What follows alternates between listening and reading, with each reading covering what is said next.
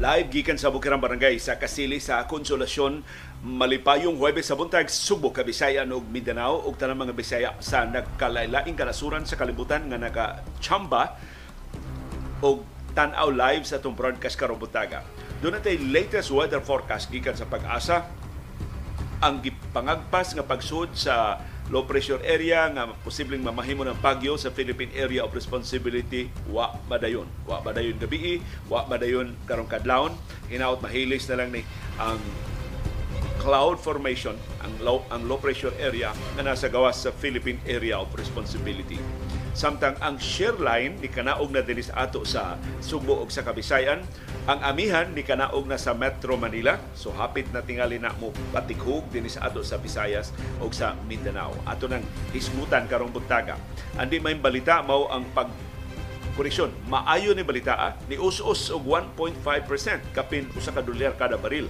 Ang us-us sa presyo sa lana sa merkado sa kalibutan kay mas daghan og inventaryo sa krudo ang Estados Unidos. Nagpasabot dili dasig ang ekonomiya sa Estados Unidos nganong daghan man nahibilin siyang supply sa krudo.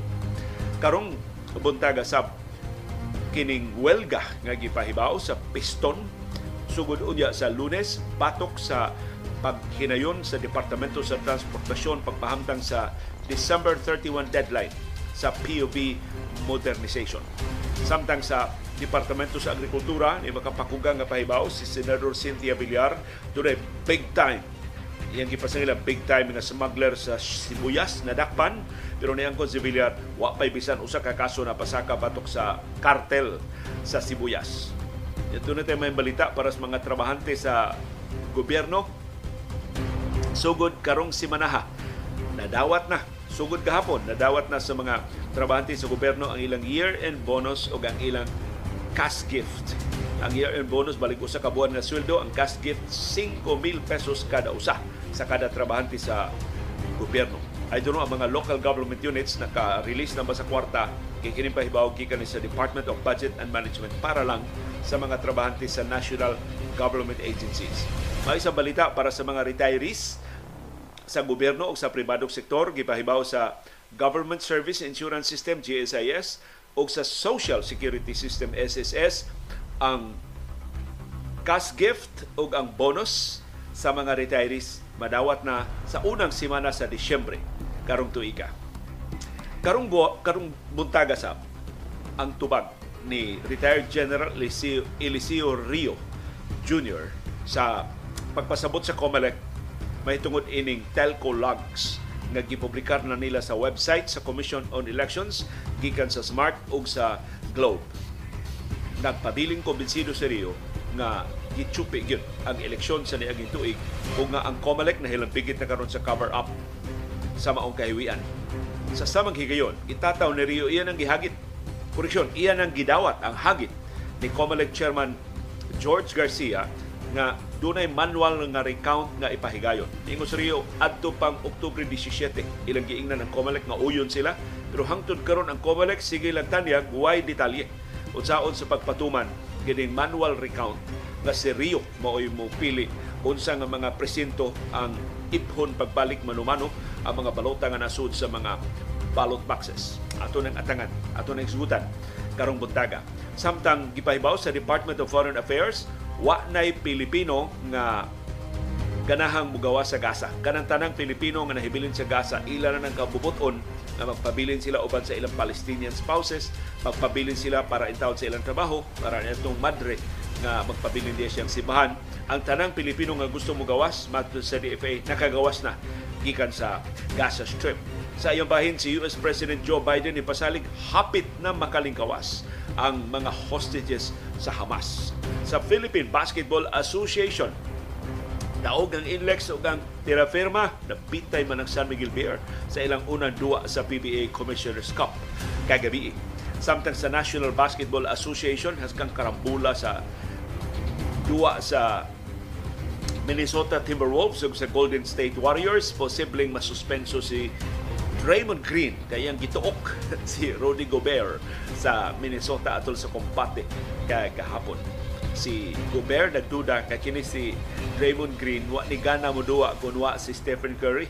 So kung injured gani Stephen Curry mangita na kuno mangita kuno na si Draymond Green og rason aron ma-eject siya. Aron mapalagpot siya sa duwa. Kay wa joy like explanation nganong iyang gituok si Rudy Gobert sa ilang karambula kagahapon samtang sa viewers views ang inyong mapuslanon nga mga opinion sa mga isyong natuki o wa matuki sa atong mga programa ug sa atong kasayurang kinoy ko tinuod ba nga doon na nagiplanong impeachment complaint kay pasaka batok ni Vice Presidente Sara Duterte Carpio sa House of Representatives ato ng kuy-kuyon karong buntaga.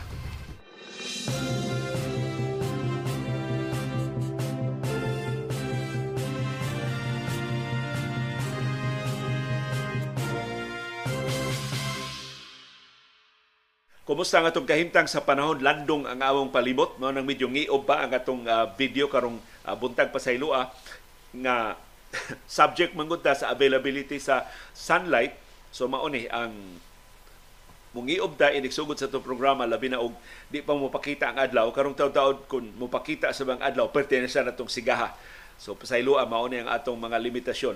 Nga wa kita mo pasika mo pasiga bisag usal ng kabobilya natural light mo nagdanag sa atong uh, programa. Ato ning gamayng tampo batok sa global warming.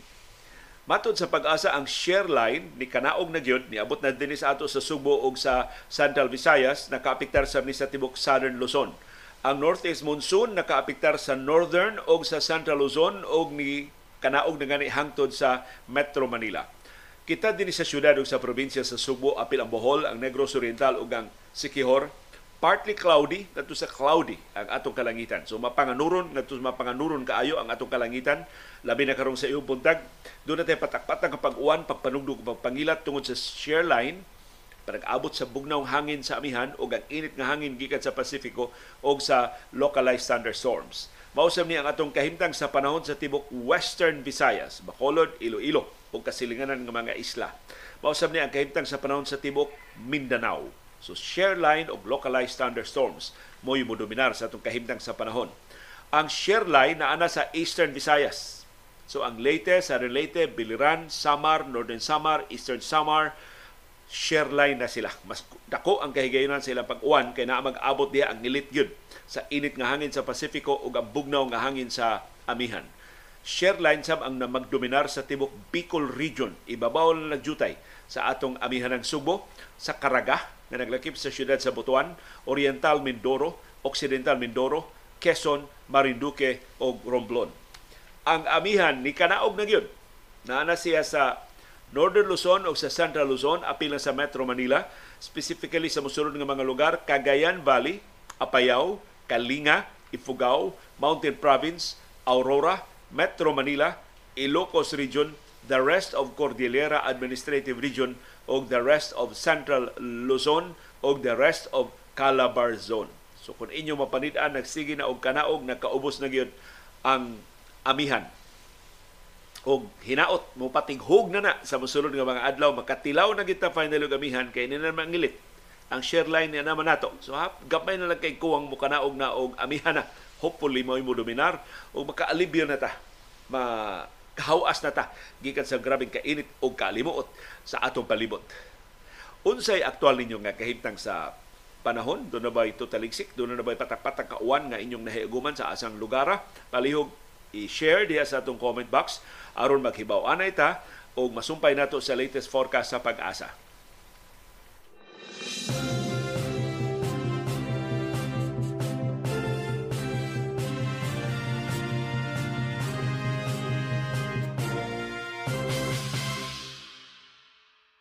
Sunod nga pangutana nga suway na tugtubag karong buntag hain naman ang di man maayo mangita tag bagyo no pero hain naman to ang low pressure area nga gitakda mo intensify pagbalik posible mamahimong bagyo nganlan og kabayan o makasud na sa Philippine Area of Responsibility kagabi Miyerkules labing dugay kadlawon karong Huwebes. Nahangtod karong orasa alas 6:13 na sa buntag matod sa pag-asa wa pa makasud ang low pressure area sa Philippine Area of Responsibility. In fact, mausa ni sakit sa pag-asa, likalit lang ka missing ang low pressure area sa ilang forecast karong buntag. Wa na sila maghisgot og low pressure area sa nangagi nga mga adlaw. Dagasalamat ni Engineer Catalino Lucero Davis ug ni retired pag-asa Vice Director Oscar Tabada tungod sa ilang pagpahinom sa ilang mga kauban. Starring kayo bisag tuapas gawas ilang gihulagway. Hain ang dapita pila na ka libo ka kilometro gikan sa Eastern Mindanao ang distansya sa low pressure area kadiyot na himong tropical depression ni huyang pagbalik ngadto sa pagka low pressure area. Sa ilang forecast karong buntag bisag giunsa nako og kuha ang mga detalye wa wa na hisgot. Na unsa na ang low pressure area na apa ba ang low pressure area? Hain ang dapita. Wa ba ma tunaw wa ba mabungkag ang maong low pressure area? Ni consolidate na ba siya? Na porma na ba siya? Na himo na ba siya tropical depression? Na hopefully wa wa ni mo grabe ang hulga mao ning wa na mahisguti sa pag-asa sa ilang forecast ug mao ni kakuwangan gyud sa pag-asa ang consistency sa pagpadangat og kasayuran. Daghan kay nang kasayuran ang pag-asa pero ambot nganon tihik kay sila o kasayuran nga ilang ihatag ngadto sa publiko. Mao na nga tungod sa kakuwang sa ilang kasayuran, dunay vacuum nga mamugna. Mangutana man gid. Oh, huybis naman. Na na lisod ng bagyo. Why notisya ang pag-asa? Ang interpretation na sa kung kasinatian sa pag-asa, wa ganin sila notisya, why lisod nga bagyo? Ang, ang ilang kalimtan ng nisod ng bagyo. Pero wa sila notisya na unsa na katong low pressure area naunsa na katong possible tropical depression gawa sa Philippine Area of Responsibility. So, tungod na, mutumaw na sab ni ang mga Jesus na arab mga amigo man ako, mga abiga na ako ang mo-post nga lain na kaayo og huros ang hangin oh mura og padung na gid kusog nga bagyo. Mura ba ko na nag-audit? Kana ba? Giingna na sila sa pag-asa. Nihuyang nahimong low pressure area pero ni, ni katap gyud gihapon kini mao kasi daghan kay mo share. God bless Cebu. I mean I'm sure well meaning kining ilang mga posts pero misleading.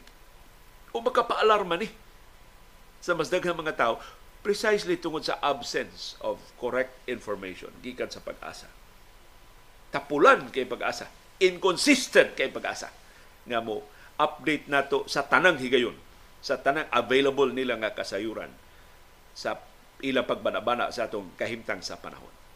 So palihog, mamalihog na sa tan Director Tabada o ni Engineer Davis, pahinumdumin na sa ang inyong mga kauban palihog sa pag-asa nga na, nitapol na sa sila, nilikoy na sa sila. Wa na sa sila update, hain na ang low pressure area, hain na ang tropical depression, nagdanga-danga na ba, makasud ba, o napapas na, nabungkag na, o wa na hulga sa atong kahimtang sa panahon. Di na talubat-lubatan sa pasidaan sa kusog nga bagyo na gipasidaan nga musud sa Philippine Area of Responsibility karong simanaha. Na in fairness sa pag-asa, ang ilang estimate Huwebes o Biyernes. Mao na original nila nga estimate sa pagsud ining either low pressure area or bagyo na. Ang ilang pangagpas mo intensify pagbalik kining maong low pressure area. Mahimo ng tropical depression. Inig sud niya sa par karong adlaw. Wa na madayon, wa na mahitabo. Why ni sud sa par kagabi, why ni sud sa par karong kadlawon, manghinauta nga ang pag-asa, wa makalimot nga kanang vacuum of legitimate information mao nay sakyan sa mga tigpakatap og fake news ini mga grupo nga gusto mo libog-libog sa atong katawhan aron mas vulnerable ang mga tao, mas mutuo ang mga tao sa uban pa nila nga mga pagpangilan. Puhon. Simbako.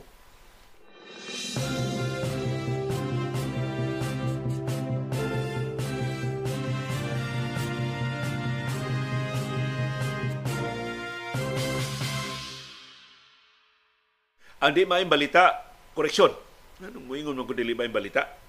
Ang maayong balita mao ang pagtibugsok sa presyo sa lana. Matawag nila itong tibugsok kay more than 1% man. 1.5% ang pag-ubos sa presyo sa lana sa world market. Ang rason mao ang bigger than expected rise sa US crude inventories. Mas daghan og krudo ang Estados Unidos kaysa gipaabot. Ang pasabot ini wa mahurot sa Estados Unidos ang iyang krudo. Pasabot ini ni menos ang konsumo sa krudo sa Estados Unidos. Ang laing implikasyon ini luya ang ekonomiya sa Estados Unidos. Ug mao hinungdan ngano nga nabalaka mga oil traders nga ang demanda sa lana dili ingon ana kapaspas, dili ingon ana kadasig og ni us-us ang presyo sa lana. So human sa duha ka sunod-sunod nga adlaw sa pagsaka tag 1% ang saka adtong Lunes ug Martes kagahapon Miyerkules ni us-us ug mas dako 1.5% ang us-us sa presyo sa lana sa merkado sa kalibutan.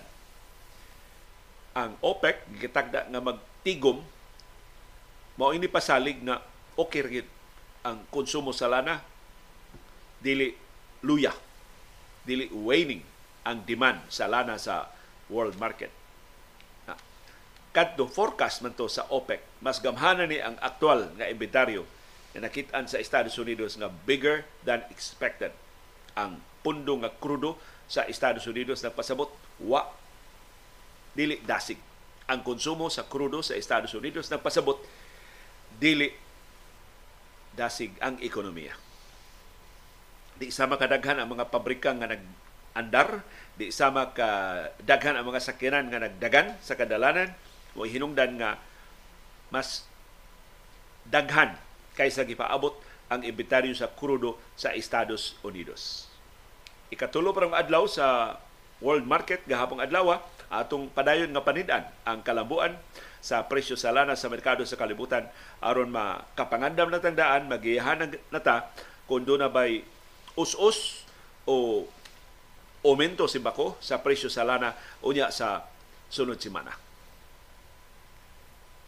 Ang mga oil traders nangagpas na until the rest of the year magsige na ni og us-us ang presyo sa lana. Atong atangan matinuod ba? Hinaot pa unta kanang ilang pasalig nga magsige na ni og barato ang presyo sa lana kay nakontrol ang gubat sa Israel ug sa Hamas. In fact, ang Israel nagsige na og hatag og concessions ngadto sa Estados Unidos. Mas gawas do na ang pagsud sa mga hinabang para sa mga sibilyan diha sa Gaza. Nakagawas na ang tanang mga Pilipino nga gustong mubiya sa Gaza. I'm sure ang tanang Amerikanhon mas nag-una pa o gawas o ubang mga mulupyo sa ubang kanasuran. So gipaluagan na udyutay sa Israel ang iyang blockade batok sa Gaza. In fact, ni-offer ng Israel nga moapil og bakwit sa mga doktor o sa mga pasyente gikan anang mga ospital diha sa Gaza City nga gipasangilan sa Israel nga naa mag mahimutang ibabaw sa command center sa Hamas. Kana kunong kinadak ang ospital mao gigipili sa Hamas nas ilawom, nagkaut sila og tunnel na ang ilang command center diha mao nang ingon ang Israel kina bombardiyuhan kana maong kinadak ang ospital aron mabungkag ang command center sa Hamas o mahuyang ang grupo di na makalahutay sa pagsukol o pagsumbalik o bombardiyo sa Israel.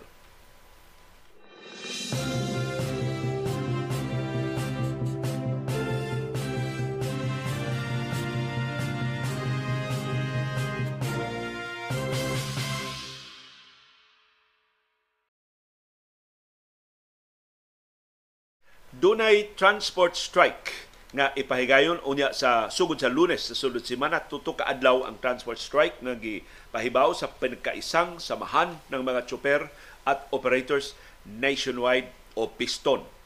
Matod sa piston, ipahigayon nila ang tuto ka adlaw nga transport strike sugod sa Lunes, Nobyembre 20 hangtod sa Nobyembre 21 o 22 ug hangtod Nobyembre 23. Di man ikahibaw mo ihap ang piston. Di man nitulog adlaw. Opat ka adlaw ni. November 20 to November 23. Matod sa piston, mauni ilang tubag sa pag-insister sa Departamento sa Transportasyon nga Disyembre 31 gid ang deadline sa POV Modernization Program kining pag-modernize sa mga public utility vehicles diri sa Subo o sa bamahin sa Pilipinas. December 31 ang deadline para sa consolidation sa traditional nga mga public utility jeepneys aron mapulihan og moderno nga mga jeepneys og aron maka-avail, maka-appeal sa Public Utility Vehicle Modernization Program sa nasudong gobyerno pinagi sa Departamento sa Transportasyon. Pero ang Land Transportation Franchising and Regulatory Board wa mahudlat ining pasidaan sa piston sa transport strike matod sa LTFRB, nagpabiling firm o ligon ang December 31 deadline para sa PUV modernization. Labing unang transport strike ni sa Piston for a long while kay lain man tong mga transport groups ang nagpasiugda sa mga transport strike sa nangaging nga mga higayon. Yung kasagaran sa mga transport strikes mga mild kaayo no. Kini Piston militante man eh. So magpaabot ta og mas kusganon nga protesta ug ang Piston do na may sanga dinis ato sa Subo. I don't know, maapil ba ang Sugbo unsang mga probinsya ang makaapil but definitely adto ni ilusad sa Metro Manila o matud sa Piston tungod sa ilang nationwide presence. Mas daghang mga probinsya mas daghang mga rehiyon ang moapil ining maong transport strike. Sugod na unya sa Lunes buhon Now, of course, ang LTFRB o ang DOTR di pasalig dayon nga ilang awhagon ang mga bus operators, sa mga jeepney operators sa di pag-apil ining transport strike sa Piston. Kaya ang Piston dili naman sa ingunana gud kadako. Daghan na mga transport groups karon sa nakalilain nga bahin sa Pilipinas, ang Piston maoy naka-establish o naka-maintain gyud sa national organization. Hapit tanang mga probinsya, tanang rehiyon na ay presensya sa Piston. So kung muawha gani ang Piston og transport strike, mas seryoso ang epekto ana ngadto sa nasudnon nga transportasyon. Although naa sa mga lugar apil din sa, ato sa Subo nga di na nguna na kaligo ng piston. Doon na may nangaging transport strike ang piston sa una nga pila ra ka ruta ang maapektuhan. Usually Mandawi ra, usually Lapu-Lapu City, pipila ka ruta sa Cebu City o sa Metro Cebu pero dili na ingon ana kalapad. Lahi sa una nga mablangko gyud, mabasiyo gyud ang kadalanan sa mga sakyanan pamasahero kung mopatawag na og welga o transport strike ang piston. Pero ang kausa sa piston dili aron pagpangayo og aumento sa plitihan kay supak man gini piston sa aumento sa plitihan ang ila mao ang pag-review, pagtarong, pagsubli, pagtuon, pagbalik sa POV Modernization Program kay ilang gipasangilan nga kini mao programa maniobra ni sa administrasyon ni kanhi presidente Rodrigo Duterte o karon gidasunan sa administrasyon ni presidente Ferdinand Marcos Jr.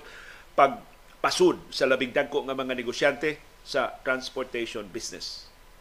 Kung dili ni kapugngan ni Pasidana Piston mga matay kining gagmay nga mga operators sa mga jeepneys o sa mga buses o ang dagko higante na sa mga korporasyon may magdominar sa transportation industry. Ug diyan ang higayuna wa nay daganan ang mga pasahero. Di na silang kareklamo. Tagaliog na ang plitihan ug mawan-an og panginabuhi ang gagmay in town untang mga negosyante na makaapil nakaapil pa ni adto sa negosyo sa transportasyon kay wa naman gipatukob naman gi laog naman nadto sa higante nga mga negosyante hasta ang negosyo sa public transportation.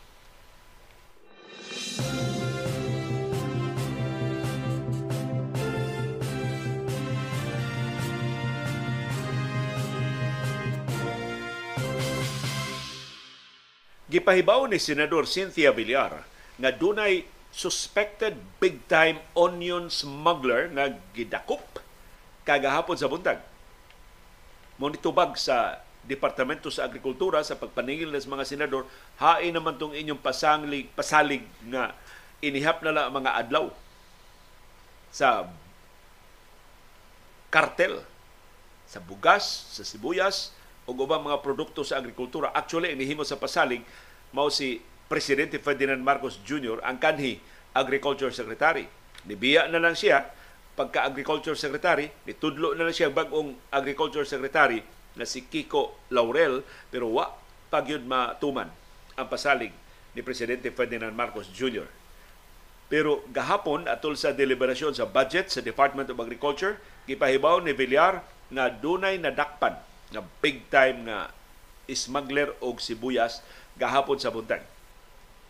Matod ni Villar, big time kini maong smuggler kay siya ay nagpaluyo sa illegal nga importasyon sa 30 containers sa sibuyas. Daghana ini. 30 ka containers sa sibuyas ang gi-import or gipayuhot, gismagol. Ini maong negosyante. Ang Department of Agriculture, sigon ni Villar, nisuway sa pagpasaka og kaso batok sa laing smuggler, ginunahang smuggler sa Sibuyas nga dunay unom ka mga kompanya. So mas dako pa gyud kining lain nga gipasangil ang smuggler na gusto ikiha sa taga Department of Agriculture. Bato ni Villar giimbestigar sab sa DA ang uban pa mga negosyante sa sibuyas. Gitabangan ang DA sa Philippine Competitive Commission pag-imbestigar ni Lia Cruz kinsa mo'y gipasangilan nga pangu ining monopolya o sindikato nga nagkontrolar sa negosyo sa sibuyas o sa ahos o ubang produkto sa agrikultura dinhi sa nasod. Pero ni padayag og kasubo si Villar nga gipahibaw siya sa Department of Agriculture nga doon na sila napasaka nga 15 ka mga kaso. Pero ang lima gibasura dayon sa korte. So mo ni frustration sa DA, mo file sila kaso pero di makadama. Ibasura dayon sa korte. Pero nasubo si Villar nga samtang doon na mga kasong napasaka batok sa agricultural smugglers. Wa pay bisan usa ka kaso na pasaka batok sa mga kartel sa sibuyas, sa bugas-sumay ug mga produkto sa agrikultura. Unang niingos Villar, kilang ipasar na gid ni ang iyang balaod nun. Na muhimong mas bugat sa silot sa smuggling sa mga produkto sa agrikultura. Atong Setyembre, gipasaka ni Villar ang balaod nun, gisumiter na niya sa plenaryo nga nag-redefine sa kaso sa agricultural smuggling o nipahamtang og mas bugat nga silot batok sa agricultural smuggling o hoarding. Ubos sa balaod nun, ang agricultural smuggling o hoarding isipon na nga economic sabotage. Kung ang balor sa agricultural o fishery products nga gi-smuggle at least 1 million pesos pataas. Ang balaod nun, ni auhag sab og life imprisonment isip silot sa kaso. Ni ang balaod nun ni pahamtam sa og multa nga gipilo og katulo. I times 3 ang value sa agricultural o fishery products nga masakmit. So, balor og 10 milyones ang agricultural products na masakmit, ang multa 30 million pesos. Ya, lifetime nga priso. Ingon si Villar, ang ayang ilhon nga sabotahe sa nasudnong ekonomiya kining pagpayuhot o mga produkto sa agrikultura. Apil ang mga nagkikonsabo sa pagpayuhot ini mga produkto. O niingon si Villar, kung non-bailable na, kay life imprisonment naman, kung di na makapiyansa ang mga dirakpan, makatilaw gid silang priso. Bisan pa kung ilang eventually mamaniubra ang korte pagbasura sa kaso batok nila. Ug murag katuwas bilyar ini sunod niya sulti kay kini ko mga dato mahadlok ko nung gini mapriso. Kuno palihukon tanan nila mga abogado, palihukon tanan nilang kwarta aron makalikay nga mapriso sila. So mao na rason ingon si Villar nga iyang himuon nga economic sabotage aron nga life imprisonment and silot non-bailable aron nga inipasakas kaso priso dayon ang dagkong mga negosyante bahala nang ilang mamaniubra ang kaso eventually pero makatilaw na sila o priso o kana igo na kuno na nga patagam sa dagko nga mga negosyante aron nga mo undang na sila anang ilang illegal nga pagpayuhot sa mga produkto sa agrikultura lahi og logic na itong mga ordinaryo mga mulupyo, no? Ang mga bilyonaryo o mga bilyonarya na mga opisyal sa atong gobyerno. O, pero si Villar tiyali mo mas makasabot sa panghuna-huna sa mga parihan niya kadato nga mahadlok silang priso. Pero kung imo ba nang nuntan ang logic ni Villar, kung mamaniubra sa mga dat dagkong negosyante ang korte aron eventually mapasak ma, mabasura ang kaso pero makatilaw na silang priso unsa may makapugong sa dagkong mga negosyante pag maniubra sa mga ahensya sa gobyerno aron dili mapasaka ang kaso ngadto sa korte. Masayon man narigluhon ang Department of Agriculture. Masayon man narigluhon ang Bureau of Customs. Na ni-extend dihan dapita ang logic ni Senador Cynthia Villar. O sama sa naandan. O sama sa dagko nga mga negosyante. Public service na gani isgutan. Ang makita ni Villar mao ra gyud ang tumoy sa iyang ilong.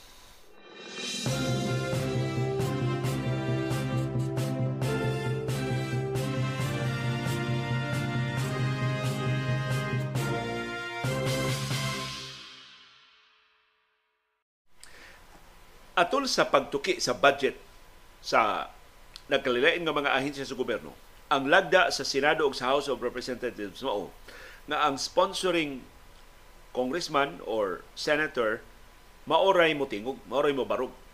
O doon pangutana ang ubang mga sakop sa Senado sa Kongreso, ang sponsor mao'y mangutana sa mga resource persons kay naaman diha mga sakop sa gabinete o ubang mga department heads unya siya mo relay sa tubag ngadto siya mga kauban sa Senado. Mo ni lagda sa Senado. Pero murag mausab ang lagda sa Senado kung bilyonaryo na hingtungdan sa panahon ni VP Sara o ito siya patinguga. Sa ubang mga sakop sa gabinete o sila patinguga. Pero sa kaso ni Agriculture Secretary Francisco Chu Laurel Jr., gisuspenso sa Senado ang ilang lagda, gipatingog nila si Laurel. Gitugutan ni si Laurel nga direkta nga motubag sa mga pangutana. Ambot tungod basab ka kay di ka mao motubag tapulan kay motubag og mga pangutana si Senador Cynthia Villar kay siya may main sponsor sa budget sa Department of Agriculture. So, niingon ang mga senador, okay, Agriculture Secretary Francisco Chu Laurel, makatubag ka sa among mga pangutana. Hatagang mikropono si Laurel o nitubag siyang pangutana. Ang unang pangutana ni Senate Minority Leader Coco Pimentel para ni Laurel, pang scrapbook. Kato bitong uso kaniya ito mga batanon bata katubang slambok. Uh, unsay imong favorite color, unsay imong favorite hobby? Unsay imong ambisyon sa kinabuhi? O pangutana ni Pimentel ngadto ni Laurel? Anong gusto mong maging? Unsa may imong ambisyon diha sa Department of Agriculture. Unsa may imong buhaton? Karon nga ikaw na nagda sa Department of Agriculture. Of course ingon si Laurel your honor I will work to lessen importation. Ako minusan ang importasyon sa mga produkto sa agrikultura. Ma tuma na nako your honor pinagi sa pagpalambo sa produksyon. Kay bisag wa ni kagraduar si Kiko Laurel kini atong bagong agriculture secretary. The fact na bilyonaryo siya giunsa niya pagka bilyonaryo kamao gid siya. Kaya ba di ba tanan negosyante na bilyonaryo? Ano siya na bilyonaryo man? So, actually dili requirement ang college degree dako kay nagbitaha para sa mga kabos sa college degree aron makatrabaho kay magkatrabaho di ka college degree hasta gani kuno sa kanang mga fast food chain college degree na requirement hasta lagi bagger sa mga shopping malls. Tig-al sa bag. High school graduate na. Kanang deposituhan ba nimo bag? Kanang mga baggers na mag-atang nimo diha college graduate. Mo requirement ana sa mga negosyante. So sa kaso ni Steve Jobs sa kaso ni Bill Gates karon sa kaso ni Kiko Laurel dili requirement ang college degree. Aron ka mo lampos sa imong negosyo. So aron ka minusan ang importasyon palambuon niya ang produksyon sa agrikultura. Iya sang minusan ang mga middlemen. So bad news ni para sa mga komprador sa mga produkto sa agrikultura kamoy target ni Agriculture Secretary Laurel nga minusan utang tangon. Aron mapalambo ang value chain. Aron nga ang ani sa mga mag-uuma moabot dayon ngadto sa mga konsumidor nga dili patungan og dagko makalilisang nga ginansya sa mga middlemen. O kung doon na may patong, makiangayon na patong. Na kay di man sa na libre. Ang ipadailo sila na nimo ang mga produkto sa agrikultura, ikarga man na nimo truck, ikarga man na nimo og barko, ikarga man nimo sa mupaliti man kaana aron pag-transport sa noong produkto sa agrikultura from one point to another Niingon si Laurel nga mapalambo ang produksyon sa agrikultura dinhi sa ato sa Pilipinas. Pinagi sa paggamit sa bag-o nga mga teknolohiya. Pinagi sa moderno nga mga sistema o pinagi sa improvement sa logistics sa deployment of resources. Muna nakalahi, no? O Aktual ba ka nga nagnegosyo? Kaysa opisyal na kas gobyerno nga kutob ra ka sa mga motherhood statements, si Laurel mas detalyado o mas nagtugkad sa yuta ang iyang mga plano. Naingon si Laurel nga kung mapalambo ang produksyon sa agrikultura, mo menos ang atong importasyon. Ngano mo import man ta kung daghan na ta og produkto sa agrikultura.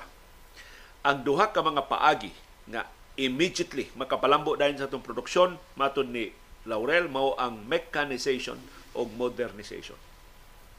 So mag-introduce sa mga makina dili na manumano aron mas paspas ang produksyon sa mga produkto sa agrikultura og modernisasyon. Tanang modernong teknolohiya sa produksyon na we suppose nahibaw ni Laurel kay negosyante man siya. Although pangisda niya kasagaran siya mga, mga negosyo, iyang gamiton sa Department of Agriculture.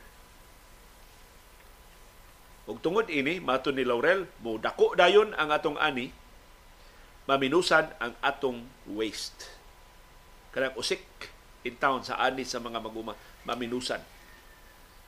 Malata kay way post-harvest facilities, hopefully, apil na sa plano ni Laurel. Mato ni Laurel, ang gikinahanglan sa Pilipinas karon gawa sa increased yield, gawa sa pagsaka sa produksyon sa atong agrikultura, mao ang timely distribution, ang timely delivery sa mga panginahanglan sa nagkalilaing aspeto sa produksyon. For example, ingon si Laurel, iyang paningkamutan ang timely delivery sa mga binhi ngadto sa mga mag-uuma. Aron nga initing tanom, tanom na sila. Dili kay mauhi ng tanom sa mga mag-uuma kay wa pa maabot ang binhi sa Department of Agriculture. Mao pay pagpalit. Manang ang mga mag-uuma ting tanom naman mo da, mukuha na lang ang mga inferior nga mga binhi na dili kay tag-asog mga produksyon. Laing plano ni Laurel pagpalambo sa irrigation system. Dugay na kay ning planuha hinaot karon kita siya paagi unsaon ni sa pagpatuman. Ug usas pagpatuman ini nga moderitso ang kwarta sa irrigation ngadto sa actual nga irrigation projects dili mo simang sa pribado nga mga bulsa. Ito ka kay kawat diha sa National Irrigation Administration. Ikatulo niyang plano mao ang paghatag og mga abono at the right time Kay karon kuno daghang abono gipanghatag ang Department of Agriculture na humana ang pagpananom na humana ang pag-ani ay pa niabot ang agriculture. Ah, correction, ang fertilizer. So ang fertilizer kinang maab, mada, maabot sa mga maguma sa panahon nga ilang gikinahanglan ang mga abono. Human sa harvest, matod ni Agriculture Secretary Francisco Laurel, ang gobyerno kinahanglan nga maoy mo proseso sa ani So, serbi, kabahin na na sa support services sa gobyerno na ang gobyerno maoy mo proseso sa ani. aron pag-maximize sa yield sa produksyon. O ang gobyerno mo'y direktang muhatod anak ngadto sa mga merkado. So ang Department of Agriculture mo deploy o mga truck, mo deploy og mga sakyanan aron mao'y mangunay o hatod ngadto sa merkado. Di na mo agi sa mga komprador. Kay ang mga komprador guilty ining krimen, bangis nga krimen sa pagpaburot sa ilang ginansya. Maayo man ang ginansya, mao man ay main motivation sa negosyo. Pero kung imo na sang paburuton pag ayo mong ginansya makagaba na sabna. Barato kay ilang palit sa mga mag-uuma. Nya, mahal kay ilang baligya gabot na sa carbon kuyaw kayo ng negosyo ha. Kung inyo ng paundayunan, paburuton pag inyo yung ginansya at the expense of the farmers and the consumers, doble ang inyong gaba ana. Murag duha ka burot anas buko-buko nga way butanan. Kanang hubag bitang way butanan, sura ana, ni anas buko-buko. Di nakakatong hayang, sila kag takilid. Mag kag limbag-limbag sa kasakit. Labi nagway butanan kana mo mga hubag Niingon si Agriculture Secretary Chu, we have to be able to bring this to the market, direct farm to market, try to reduce the middleman. Di man namawa ang middleman kay di man makapuli ang gobyerno ba? Di man niya madaan tanang mga produkto sa agrikultura. Nagkinahanglan ta og mga middlemen. Kaya mga mag-uuma, why sakinan nga direktang muhatod silang mga abot ngadto sa carbon ngadto sa merkaduhan. Ang mga konsumidor di sabtanan makatungas ngadto sa bukid aron direkta nga mupalit sa mga mag-uuma. Muna gitawag sila middlemen kay sila taytayan gikan sa mga producers ngadto sa mga consumers. Ang nakapait ini mao mga taytayan, daghan kay checkpoint, daghan kay tongpats, daghan kay paburot, daghan kay paginansya. Alkansing mga mag-uuma, alkansi sa mga konsumidor. Sila ra mo ini ginansya. Sila ra nabulahan. So dili sila tantangon, kay gikinahanglan man sila minusan lang. Aron dili na entirely dependent ang mga mag-uuma kung tulison sila sa mga komprador, doon na sila laing kapilian. Doon na sila laing kahatdan sa ilang mga abot. Doon ay facility ang gobyerno nga mutabang sa mga mag-uuma pagda silang abot ngadto sa kamerkaduhan aron mas dako ang ilang kita o mas barato ra ang presyo nga bayran sa mga konsumidor.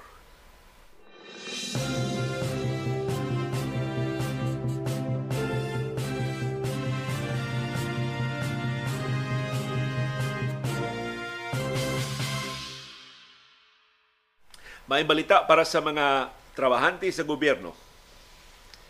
Labi na sa mga nagtinarong sa ilang trabaho. Ang qualified government personnel makasugod na og dawat sa ilang year-end bonus o cash gift karong simanaha. In fact, gahapon, Miyerkules, November 15, matun sa Department of Budget and Management, girelease na nila ang budget para sa year-end bonus nga balik usa ka buwan nga suhulan Sumura ko ni siya og kining 13th month pay sa mga trabahante sa gobyerno. Gitawag lang og year-end bonus. Ang cash gift balor og 5,000 pesos kada trabahante. Kinsa may kalipikado nga makadawat ini? Ang mga government personnel nga naka-serbisyo sa gobyerno og at least 4 months gikan sa Enero hangtod sa Oktubre 31 karon tuiga. So bisag wa ka katrabaho sa kinatibuk-an sa January to October na period, upat ra ka buwan imong natrabawan, entitled ka nga makadawat sa imong year-end bonus o cash gift. O kadtong nagpabilin pa sa serbisyo as of October 31, so ang cut-off date ani October 31 this year. Pagtapos na niaging buwan. sa mga national government agencies, ang Department of Budget and Management nigahin og 45.3 billion pesos para sa year-end bonus sa civilian personnel. Nigahin sad ang DBM og 15.2 billion pesos para sa military og uniform personnel. Dako as bonus no sa mga military og uniform personnel. Dulan katunga sa bonus sa tanan ng mga sibilyan ng mga ahi, nga kawani sa mga ahensya. Sa pikas nga bahin, ang DBM nigahin og 8.9 billion pesos para sa cash gift sa 1.7 million ka mga civilian o military o uniform personnel sa national government agencies. Matod sa DBM, ang gahin sa year-end bonus o cash gift, ilan nang girelease ngadto sa mga government agencies pagsugod pa lang sa fiscal year 2023 20 sa fiscal year 2023 karong tuiga so, sa ato pa why rason ang mga ahensya nga di dayon makarelease sa pundo kay sa sinugdanan pa tuig gi-release na ning daan sa Department of Budget and Management ngadto sa mga nasudnong ahensya sa gobyerno. Now of course, sa sulod nga pangutana ini, ang mga local government units kanusa man maghatag sa year-end bonus o sa ilang cash gift mag-agad na sa mga local chief executives o mga mayor sa kalusuran o mga syudad ang mga gobernador sa mga probinsya maoy mo pahibaw kanu sa i-release ang year-end bonus or 13th month pay o cash gift sa mga trabahante sa gobyerno. But usually pariha sa national government agencies. Although, mamintaha ning ubang mga local government agencies, pug ukon ka ilang mga proyekto, aron mas dako sila og savings, ug mas dako silang ika hatag nga bonus ngadto sa ilang mga kawani. Ang Cebu City Government Christmas bonus mo ilang gipahibaw. So dili on top ni sa year-end bonus na one month pay sa mga trabahante hatagan sa Cebu City Government ang ilang mga trabahante. Apil ng tigkutaw ng kape apil ng tig bandiklak ra diha. Nya man audig sini. Mobalik sa pinig out na sa sunod bandiklak. 35,000 pesos ang Christmas bonus sa kada usa makugihan man ligoy man nga mga trabahante sa Cebu City Hall.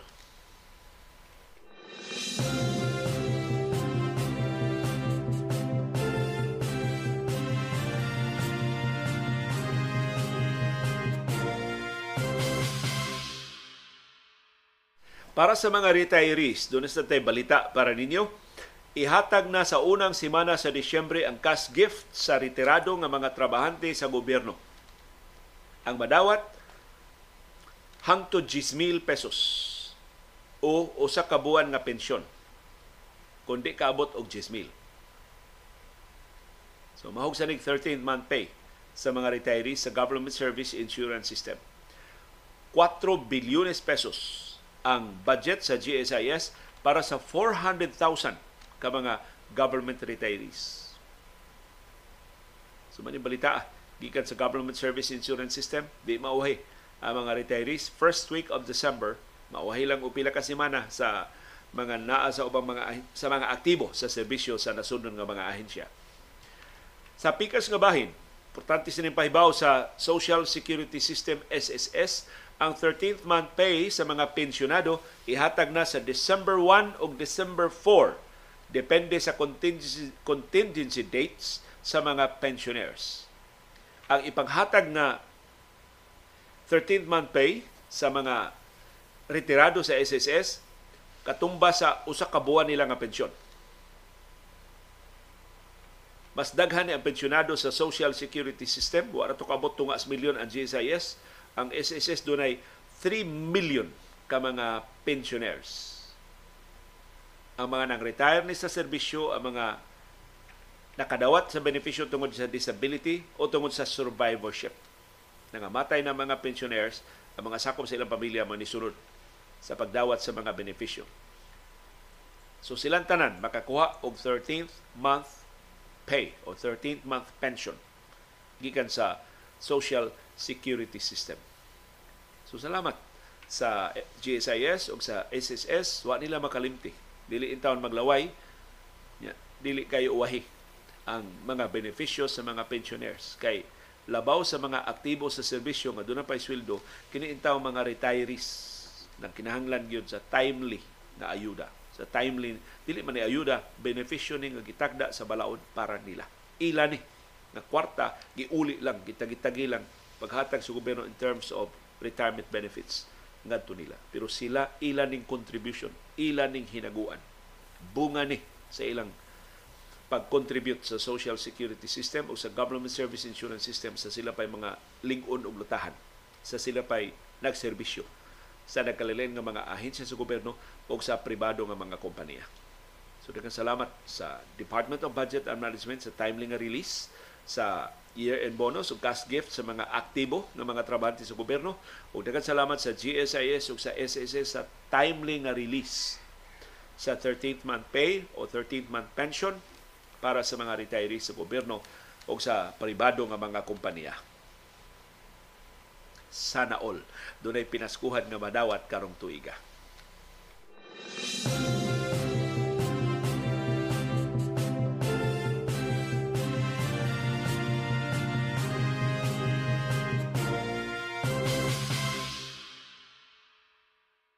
O dunay reaksyon, mauna ni ang formal nga tubag ni retired General Eliseo Rio Jr. adtong opisyal nga pamahayag sa Commission on Elections nga atong gibasa sa kinatibuk-an kagahapon. So ato sa basahon sa kinatibuk-an ang statement ni General Eliseo Rio. Kini di statement giluwatan ni Rio samtang nagpaday ng atong programa sayo kay buntag.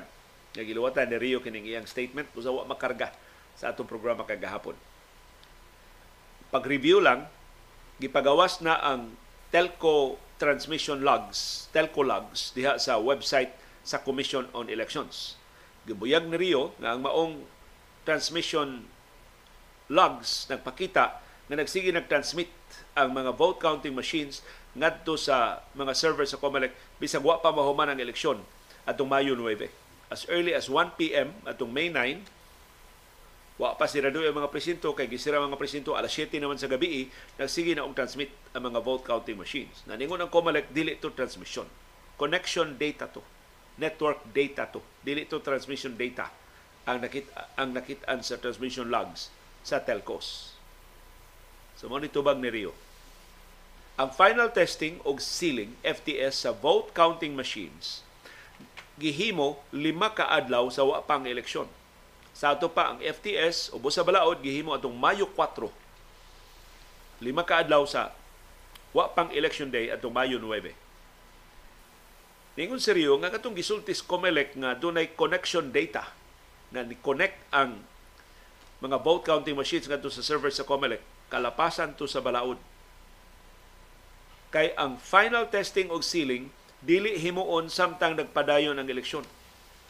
Gikan sa alas 7 sa buntag, pagsugod sa eleksyon, hantod pagka alas 7 sa gabi, pagkahuman sa eleksyon, atong Mayo 9 sa niaging tuig, ang vote counting machines gidid-an pagkonektar sa bisan asa nga telco o sa bisan unsa nga internet o sa bisan unsang external connection. Kung kalahian ng Rio kay consultant mo ni Comelec, niya IT man gini siya tinuod. Siya IT expert sa armadong kusog sa aktibo pa ni sa serbisyo. So ningon Rio, ubos sa balaod, kanang vote counting machine offline na atul sa eleksyon. Wa na siya external connection.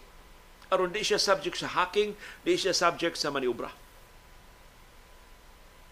So kung tinuod nga ang vote counting machines ni konektar sa server sa COMELEC before the closing of the election, alas 7 sa gabi Mayo 9, illegal to. Supak to sa balaod. So niingon si Rio, gilibog na ta sa COMELEC. Pinaagi sa musunod nga mga paagi. So iyang gi-enumerate giunsa kuno ta paglibog sa COMELEC. Number one, ang telco log sa Globe nag-reflect o nag-record og koneksyon sa MBOC CCS ngadto sa NBOC CCS not that dili kuno transmission sa election returns from 1 PM to election on election day. Ingon si Rio, di ni tinuod. Ang sixth column, kung imo tan-awon ang transmission logs, ang sixth column sa Globe transmission logs nagkanayon Picosmatic. Kanang first letter nga P, mauna ang precinct as in precinct count optical scan. Mauna ang PICOS. Pasabot, gikan tos presinto ang maong transmission. Ang presinto mauna ang classroom nga mo nahimutangan sa vote counting machine diin atong gilawg ang atong mga balota gipasud ang atong mga balota So kining precinct dili ni MBOC o Municipal Board of Canvassers suma sa gipatuo sa COMELEC. Ang presinto, presinto na di na munisipyo. So niyon si Rio, ang COMELEC na sayop silang pag-angkon nga ang signals gikan sa Municipal Board of Canvassers server mao inaa sa logs. Kay klaro kayo na sa log sa globe ang letra nga P for precincts. Therefore, supak sa balaod. Kay gidid-an man ang mga presinto sa pag-konektar sa internet from 7 a.m. to 7 p.m. atul sa kinatibuk-an sa botasyon. Gawas pa, ningon si Rio, ang mga servers sa Consolidated Canvassing System o CCS, mga laptops na gamiton para sa canvassing.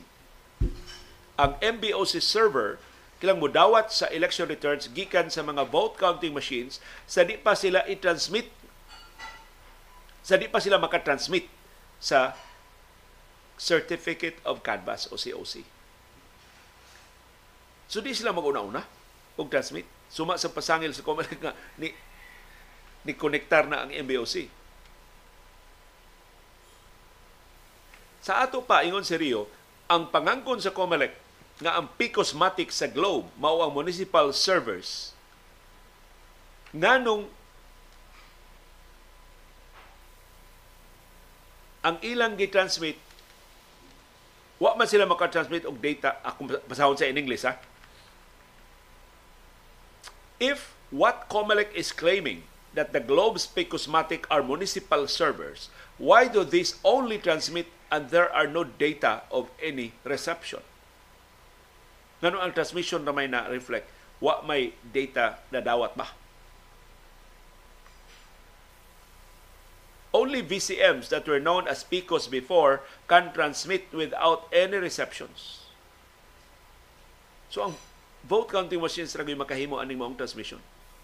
It is clear that the 7,975 transmissions recorded in the Globe Telco logs from 1:15 p.m. to 7 p.m. were illegal VCM transmissions, no matter how Comelec will try to hide this fact. Nangilad sab ang Comelec sigon ni in saying that the 20,300 VCM transmissions with IP address 192.168.0.2 came from Globe's network when it never appeared in the telco logs of Globe. So dili ko no to IP address sa Globe. Kay ang transmission log sa Globe, wa gyud maglakip ining IP address nga 192.168.0.2. For this fact alone, the press release of Comelec is already proof of deception. So pinagi lang ini maton ni Rio na kumbinser siya ng ilad ang Comelec. Number two, maton ni Rio.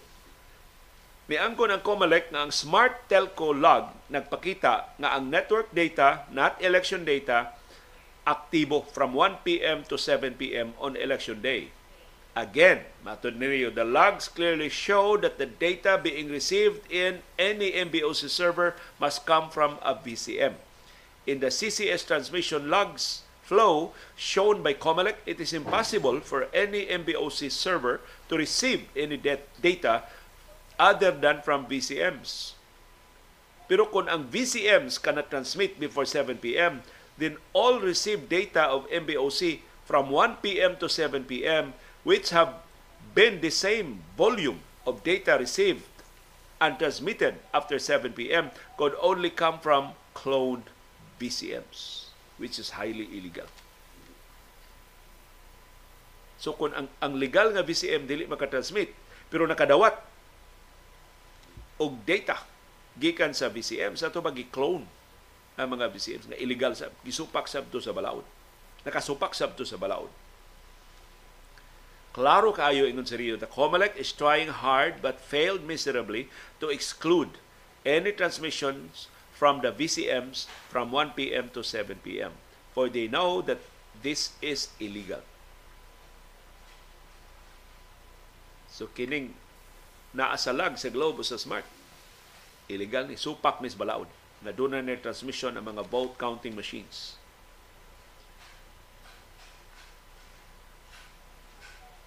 Mato ni Rio,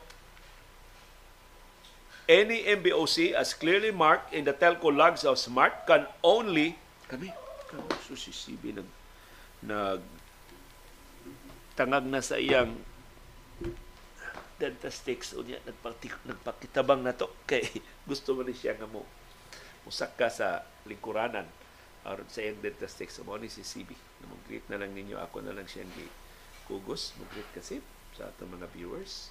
Salamat kay CB Girl. Nisuri ka karong buntag diri sa atong booth, ha? Okay.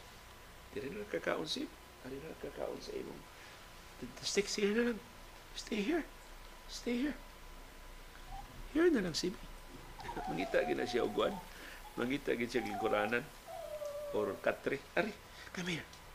Stay here. Stay here. Paminawa ning mga matikmatik sa COMELEC nagihulagway ni General Rio. But any MBOC as clearly marked in the telco logs of SMART can only receive data from a VCM. And if receive if it received data between 1 p.m. to 7 p.m. when VCMs are not allowed to transmit, then these data are illegal by just appearing in the telco logs of Globe and Smart. So katong depensa sa COMELEC nga dili to data ang gitransmit, connection data ra to, network data ra to. ingon seryo, questionable gihapon na. Kay ubos sa balaod, kinahanglang way external connection ang BCM samtang ongoing ang elections. Kay kung connected na siya sa internet, may mo siyang maniobrahon through the net. So kilang stand alone na siya. Siya rin magbarog, di siya konektado sa BCM sa Picas Classroom, di siya konektado sa server sa Comelec, di siya konektado sa server sa munisipyo o sa Kapitulyo. Ang makalibog yun, matod pa ni Rio, o kadudahan, is why Comelec would show in its website the telco logs of Globe and Smart which the spokesperson of Comelec now claims as CCS server connections logs when what was being demanded since June last year were VCM transmission logs from telcos. So ang ilang gipangay sukad pa sa niaging tuig kining transmission logs gikan sa mga vote counting machines. Nganong ni-insiste na maron ang COMELEC na kadto logs to sa CCS. Dili gikan sa VCMs. What we see in the COMELEC press release are lame explanations on why there were transmissions of CCS servers in the COMELEC website page that is clearly labeled as list of VCM received transmission logs May 9, 2022 national and local elections. So may lucky gini si General Rio. Kay kitang dili mga IT muhangad naman natin sa explanation sa kumalik mauba. Sakto sab no? Pero di, di sakto. Sigo ni Rio. Why would a network system that cost the taxpayers 1 billion pesos need 6 hours to check network data transmissions of only less than 2,000 CCS servers when this can be done in a few minutes. So kung pag check lang sa koneksyon sa CCS nga wara ka abot 2,000 ang tuyo Ngano ni gasto man ta og 1 billion pesos. Unya naabdag unong ka oras nga mahimo ra man ning mahuman in a few minutes. And why do it and why do it when voting is already ongoing? Ganun giatol man gindi nga nagpadayon ng botasyon. Common sense dictates that testing should be done before the actual voting so that voting data will not get mixed with network data. There is something very wrong with our automated election system if COMELEC did not know this. O finally, ingon si Rio, sa offer ni COMELEC Chairman George Garcia na ablihan ang mga ballot boxes na si Rio may papilion, ni Uyo nami in principle anang maong offer. Atol sa hearing atong October 17 sa ilang petisyon pagban sa Smartmatic. Pero nagpaabot kami sa mga detalye unsaon sa pagpatuman ang maong manual recount na kinalang aprobahan sa COMELEC commissioners and bank. Di man lang si Garcia may magbuot ini. Kay wa man ni gitakda sa lagda.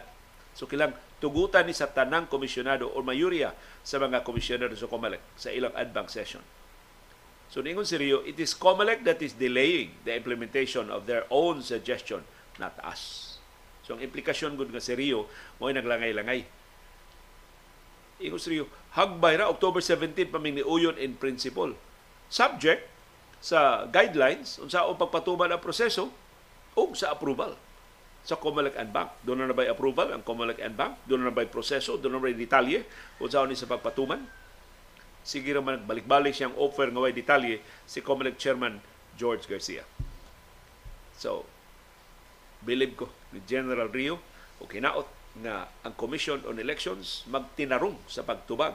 Kung tinuod nga way tikas ang niaging eleksyon, tinarungon o pasabot sa COMELEC kining balido kay nga mga punto sa TN Trio nga gipanguluhan ni General Eliseo Rio Jr. Ang kanhi kalihim nato sa Department of Information and Communications Technology DICT o kanhi consultant sa IT sa COMELEC sa nangagi nga mga automated elections.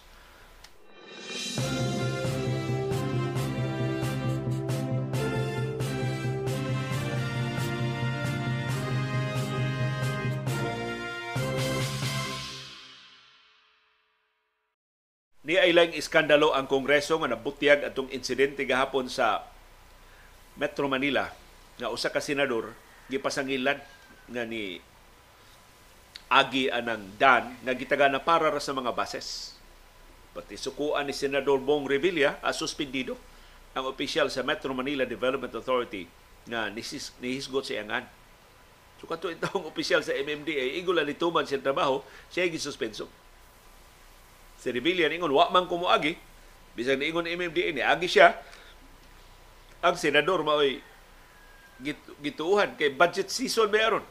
Ma, ihulga sa mong Revilla yung bakuyo ng budget sa MMDA. Kasalpahis ini ato mga politiko eh. Karon, si House Secretary General Reginald Velasco niingon gidili nila ang paggamit sa number 8 nga mga license plates. So kini mga kongresista din ato nga ilang mga plaka number 8 matod ni House Secretary General Reginald Velasco wa nay pagtugot gikan sa Kongreso. Kay ang House wa muluwat og opisyal nga plaka na dunay number 8 ngadto sa mga kongresista. Mato ni Velasco, gidili para sa mga sakop sa Kongreso ang paggamit sa protocol plate kanang dunay number 8. Ang pangu sa Metro Manila Development Authority nga si Romano Artes niingon nga ang mga sakop sa House of Representatives appeal sa mga gidakop sa MMDA sa illegal nga paggamit sa EDSA bus lane. Mao ni ang bus lane nga para ra sa mga buses diya sa EDSA pero gisagulan sa mga senador o sa mga kongresista.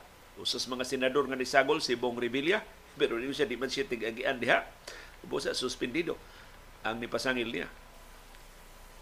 Ang House of Representatives wa mo release o wa sa mo authorize sa paggamit sa official plates para sa mga sakyanan sa mga kongresista. So why gitugutan nga mogamit og license plate number 8? Ingon si Velasco magkigtagbo siya sa kadaguan sa Land Transportation Office LTO o sa Metro Manila Development Authority labot ining pagdakop sa mga driver sa mga sakyanan nga nagda sa license, number 8 nga license plates o sa pagsakmit ining mga expired o peke nga mga plaka. Pero ang mga sakop sa media, nakakita og mga sakyanan nga dunay special number 8 nga plate. Sud sa Batasan Pambansa Complex kagahapong adlaw. So samtang Igos Velasco gidila na ang mga kurisista nagpahimos ini mga plaka nga number 8. Ang maong plaka nga nakita sa mga sakop sa media Dunay marka nga 19th Congress, kining kongreso karon 2022 to 2025. Sa to pa bag-o ni dili ni expired. Or bag-o ning gilutan kini mao mga plaka.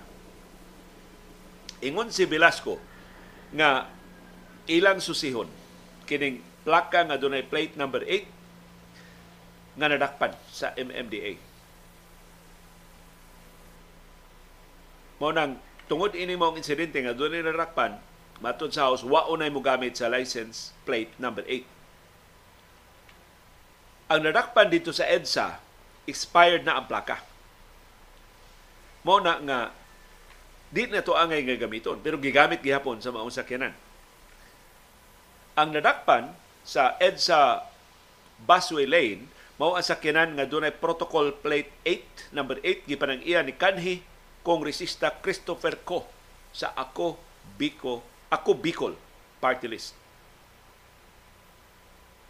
Niangkon si Velasco nga kining mga number 8 nga mga license plates gi-issue ni sa Commission on Appointments. CA man nag-issue ni. Dili ang House of Representatives. As Secretariat sa CA, mo inihatag og license plate number 8 para sa mga kongresista og license plate number 7 para sa mga senador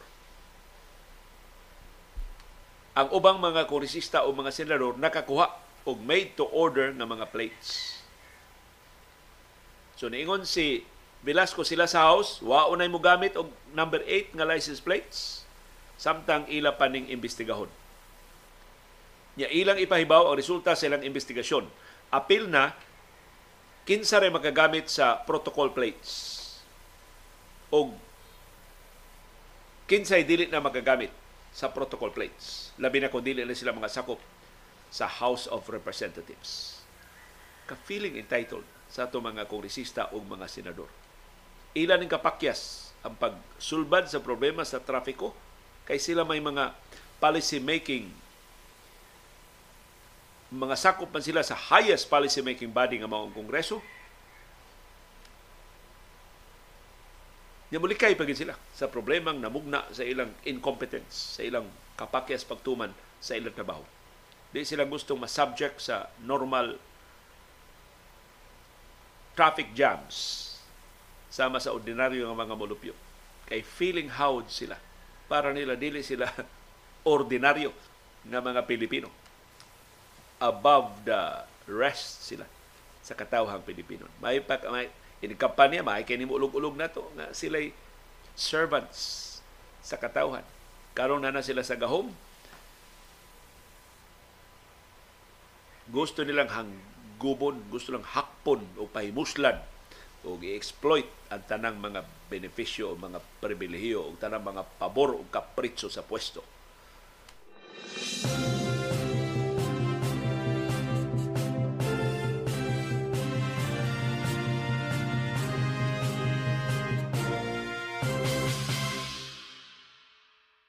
ug kung dunay dili ganahan mo matasod siya moskitero karong buntag di takabasol niya kay sa labing unang higayon si kanhi presidente Rodrigo Duterte nakadawat og supina. Mo ni first supina nga nadawat ni kanhi presidente Rodrigo Duterte sukad siya ni kanaog sa Malacañang. Wa magikasong nakadot niya. Kay doon naman to siya presidential immunity atol sa unong katuig niya nga administrasyon. Kapinas tuig human siya ni kanaog sa pwesto karon pa siya napasakay og kasong kriminal. O ang nakahimog kasaysayan na mo'y niluwat sa labing unang supina sa kanhi presidente mao ang Quezon City Prosecutor's Office. Ilang giluwatag supina si kanhi presidente Rodrigo Duterte. Unya ang supina, kini supina good order man ni. Kini dili ni request ang supina. Kuan ni. Compulsion ni. Pinugsanay ni. Susugo ni gisugo sa Quezon City Prosecutor's Office si Duterte sa personal nga pagsometer sa iyang tubag ngadto sa kasong grave threat nga gipasaka batok niya ni House Deputy Minority Leader Franz Castro. So ningon ang Quezon City Prosecutor's Office isometer ang imong affidavit personal. Ayaw ipada ang bonggo, ayaw ipada ni Bato de la Rosa, ayaw ipada sa imong mga abogado personal nga isometer ang imong affidavit pagtubag ining maong pasangil. Ang usa ka pahina nga supina gipirmahan ni Senior Assistant City Prosecutor Ulrich Badiola. Doon na pa'y ubang sugo ni Duterte. So kining supina pulos ni sugo. O ang tanang nahimutang ni supina kilang imong tumanon. Sugaw, mo to una sugo, mo sumeter og affidavit personally, in person. Ikaduha, Gisugo sab si Duterte pagsumiter siyang counter affidavit unya sa Disyembre 4 o Disyembre 11 at 2.30 p.m. Doon na pa'y oras. Unya, ayaw isumiter og December 3 kay Domingo na. December 4, lunes o sa, or sa sunod lunes, December 11. Matod sa Quezon City Prosecutor's Office, under and by virtue of the authority vested in me by the revised Charter of Quezon City and other existing laws, Duterte is hereby commanded to appear before the office of the city prosecutor. Gisugo ang sinumbong na si kanhi Presidente Rodrigo Duterte pag-adto sa Quezon City Prosecutor's Office. Gibutangan pag-address just in case masaag ang kanhi presidente, ang Quezon City Prosecutor's Office na mahimutang sa Justice Cecilia Munoz Palma Building sa Department of Justice sa Elliptical Road, Quezon City. Kanindot ana mo building gipasidungog sa usas labing ligdom na maestrado sa Korte Suprema sa atong kasaysayan si Justice Cecilia Munoz Palma. Mo kontras unsa ka badlungon ang sinumbong nga patungahon unya Disyembre 4 o Disyembre 11. Laing sugo ni Duterte. Ikatulo na yung sugo. Atol sa December 4 o December 11, si Duterte lang musumiter og affidavit sa iyang witnesses og supporting documents kung doon So gawa sa imong affidavit, isumiter ang mga affidavits kung doon na kay mga testigo o kung doon na kay isumiter sa appeal doon na kay supporting documents. Ikaupat nga sugo sa Quezon City, naghanag sugo ani sa supina nga Duterte. Ba, nakabaos na kita Duterte. Karon sugo-sugoon na siya. Ikaupat nga sugo. Ang counter affidavit ni Duterte, ang affidavit sa iyang witnesses, ang mga annexes o ba mga dokumento kinahanglan nga dunay wow ka kopya. So di lang tag sa kakopya, wow ka kopya kada dokumento kada pahina sa affidavit, wow ka kopya ang himuon ni Duterte. Ikaupat nga sugo, ang tanang counter affidavits, ang tanang mga dokumento nga isumite ni Duterte should be subscribed and sworn to before me. Ayaw diha i panutaryuhi dis Davao. Ari, ako'y manumpa ka atubangan ako. So, kinang yung personal appearance si Duterte sa Quezon City Prosecutor's Office. Di ni mahimo ni Bongo o sa uban niya mga alalay. Di ni mahimo siyang silaligang abogado sa una si Salvador Medialdia. Ikaunom nga naghanang sugo ani. Ikaunom nga sugo sa supina. Kinahanglan si Duterte mo sumiter og photocopy siyang government issued ID. Isi proof sa iyang identity. so di kila Duterte dili paigo ang iyang naong ipakita sa Quezon City Prosecutor's Office. Pangayon siya ID ikaw gina. Rodrigo Duterte gid ka? Hay man mong ID namin national ID si Duterte hinaut mo wa mawa yung national ID na ba ID ng mga presidente wa no? ID presidente so ang national ID kailan niya ipakita? Si Duterte nakatubang og kasong grave threat ni kongresista Francis ni kongresista Castro Franz Castro tungod siyang interview sa TV station ni Apollo Kibuloy. Ug mao ni sulti sus liguna sa ebidensya ni Castro ang footage sa SMNI. Ug na nag-viral ni sa social media. Ang SMNI i-require sa ni sa prosecutor's office paghatag og opisyal nga kopya. Ini mao ang interview ni Duterte. Unsay sulti ni Duterte siyang interview kayong mga komunista ang gusto kong patayin. At sabi ko kay Inday, magprangka ka na lang. Itong intelligence fund na ito gagamitin ko para sa utak ng mga Pilipino. Kasi ito ang target ko. Kayong mga komunista andyan sa Congress. Prangkahin mo na yan si Franz Castro. Manaisulti ni kanhi Presidente Rodrigo Duterte. Umaning kikasuhan siya grave threat ni Castro naaron sa Quezon City Prosecutor's Office. Gisugo sab sa prosecutor sa Quezon City si Castro ug ang iya mga testigo sa pag sumiter sa ilang statement. Pag matuod silang statement nga gisumiter ngadto ni Senior Assistant City Prosecutor Badiola. Ug gawa sa unom kasugo sa prosecutor's office, doon na pag reminder ngadto ni Duterte ang Quezon City Prosecutor's Office. No motion to dismiss will be entertained and only counter affidavits will be admitted. So ayaw kog gawhaga kung ibasura ang kaso batok nimo, counter affidavit ra nimo mo akong dawaton. Otherwise, doon na pa'y warning. Respondents, the respondent Duterte is deemed to have waived his right to present evidence. Kung di siya mutuman ni mo sugo, di na ko mangayog ebidensya niya. I-resolver na mo ang kaso without this evidence. Lain pag yung tugon sa Quezon City Prosecutor's Office. Furthermore, no postponement will be granted unless for exceptionally meritorious grounds.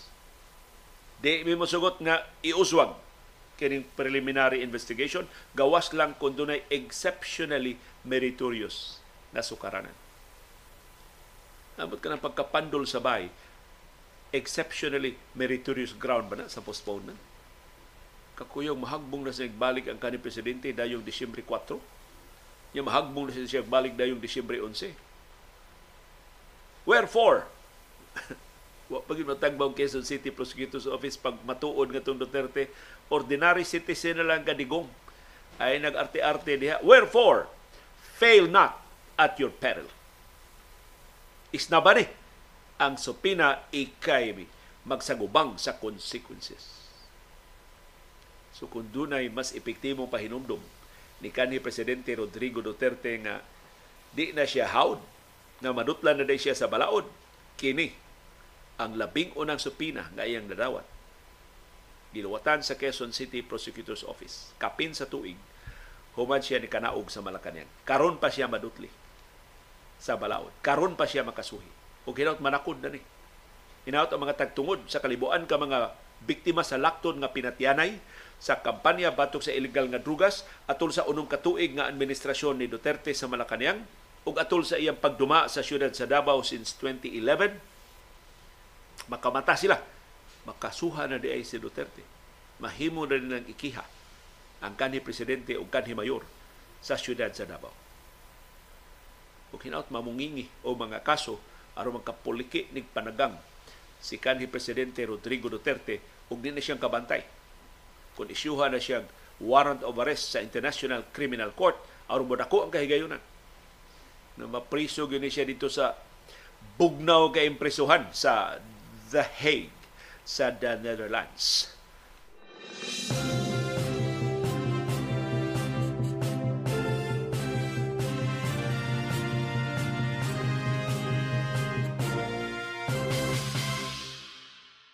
Doon ay bagong kasayuran na hipos si Senador Risa Hontiveros, kugihana gining Risa Hontiveros. Ang Senate Deputy Minority Leader ni Pahibaw, nakadawat siya kasayuran na tunga sa milyon ka pesos ang bayad sa mga langyaw na naisyuhan og genuine nga mga Philippine passports. Sus. Mo na selling price sa itong pasaporte, tunga sa milyon ka pesos. Nya mga langyaw diretso ma Filipino citizen di na mo aging naturalization process Ingon si Ontiveros na lipay siya nga mutabang si Ombudsman Samuel Martires sa pag-imbestigar ining pag-issue og Philippine passports ngadto sa mga langyaw. Mato ni Ontiveros, Philippine passports are not for sale. No foreign national should treat this official document as mere commodity na presyuhan lang tunga sa milyon ka pesos. This is an offense to our Filipino identity krimen kini batok sa atong pagka-Pilipino. Batok sa atong kasaysayan, batok sa atong nasundong kaligdo. Sigun sa pasyonang investigasyon sa Department of Foreign Affairs, ang mga langyaw nagpakaroon ingnon nga mga Pilipino pinagi sa pagpresentar og authentic og genuine nga birth certificate sa Philippine Statistics Authority. So mo sini panghunaw sa DFA, giisuhan na mong passport kay nakapresentar man og genuine, authentic nga birth certificate gikan sa Philippine Statistics Authority. Nakapresentar sab sila og valid government IDs nga mo requirements sa passport application. So ang Philippine Statistics Authority kad sa budget gitanggong karon sa Senado tungod ini mao bolilyaso nagdali-dali sa pag-imbestigar nganong nalutsan man sila. Nganong naisyuhan man ning mga authentic nga birth certificates ang mga langyaw. Ang NBI National Bureau of Investigation o ang Apo Production Unit na maoy gitahasan sa gobyerno pagprinta sa mga pasaporte nag-imbestigar na sa ining maong insidente. Si Senate President Mig Subiri o si Senador Risa Ontiveros nagpakitabang na sab sa National Intelligence and Coordinating Agency NICA o National Security Council pagsusi nga nung natugpa naman sa mga langyaw ang atong Philippine passports, ang atong official government IDs o uban pa ng mga lehitimo nga mga dokumento. Nabalaka si Subiri ug si Ontiveros ug dunay sukaranan ang ilang kabalaka na posibleng maka-impair, makabuslot ni sa atong nasudnong seguridad. Abot pila na kalangyaw ang illegal nga nagpuyo sa Pilipinas pero why makadakop nila kay nagkupot sila og Philippine genuine Philippine passports at 500,000 pesos each. Kadakos kwarta sa sindikato nga nagpalusot ini ug kadako sa risgo sa hulga sa atong nasudnong seguridad ining maong iskandalo.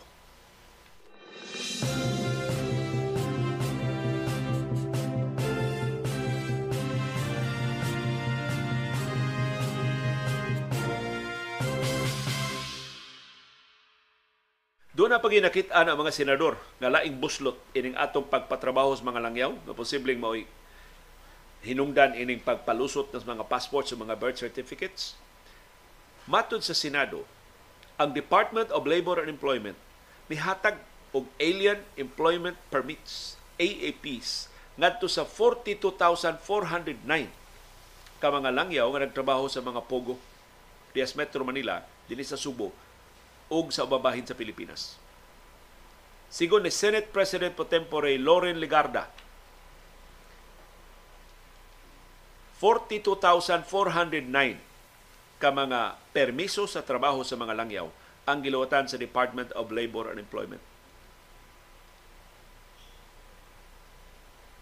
Maton ni Ligarda, ang Department of Labor and Employment angay mo revoke sa work permits ining langyaw nga mga trabahante na nagtrabaho sa illegal nga mga pogo. Kani mga nadakpan na nahilambigit sa human trafficking, nahilambigit og prostitusyon. Nganong gihatagan man sila mga work permits. Ingon si Ligarda sa ilang pakisusi, mubayad lang ang mga langyang trabahante og tag 12 mil pesos kada usa. Doon na sila work permit. Super timbratuha sa work permit sa Department of Labor and Employment. Yeah, issue ki issue lang sa work permit ang Department of Labor and Employment.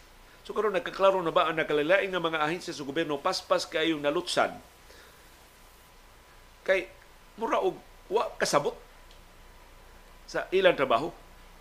Na mahimo ra silang gabiton sa dili maayo nga mga katuyuan in fact sa illegal nga mga negosyo, in fact sa bangis nga mga krimen sama sa human trafficking, kini mao mga work permits. Giauhag sa ni Ligarda ang Department of Labor and Employment pag sumiter sa listahan sa tanang gi-issue nga mga work permit sa mga langyaw. Apil na ang mga detalye sa issuance o sa sponsor sa mga foreigners. Kinsa may nag-sponsor? Kinsa may nag-apply og work permit para ini mga langyaw? Na ngayon sa Siligarda og listahan sa ginivoke nga mga permiso. Gisusi ba sa Department of Labor and Employment legitimate man nga mga trabahante ang ilang giluwatan? Doon na sila gi-revoke nga mga work permits. Atol sa investigasyon sa Senado, dito sa gironda nga Pogo Hub sa siyudad sa Pasay sa niaging semana, na presentar ang mga kopya sa Tax Identification Number 10 IDs, Philippine PhilHealth IDs, og Certificate of Alien Registration, Alien Employment Permit o Police Clearance IDs gikan sa mga trabahante nga nadakpan sa Pogo Hub dito sa siyudad sa Pasay. Nagkadako kini maong iskandalo. Nagkalapad kini maong binuang. Pero ang pasyon mga timaan na pakita, dunay kakonsabo sa nagkalilain nga mga ahensya sa gobyerno nanong nalutsan ta ini mao binuang dunay genuine birth certificates gihatag ngadto sa mga langyaw kay ilang gigamit isip suporta sa ilang pagpangayo og pasaporte o giluwatan sila og genuine passport sa Department of Foreign Affairs. So, doon na sila yung papel na mapakita nga Filipino citizen na sila. Bisag wa ta kahibaw kung sa ilang tuyo din sa ato sa Pilipinas. Ug wa sila mo agi sa normal nga proseso sa naturalization. Kaway danganan sa katawhan Pilipino kung ang mga opisyal sa gobyerno nga itong kitahasan pagpatuman sa balaod mao'y nag-una-una pagyatak sa balaod tungod sa kwarta o sa ambot unsa pa nga mga hinungdan. Música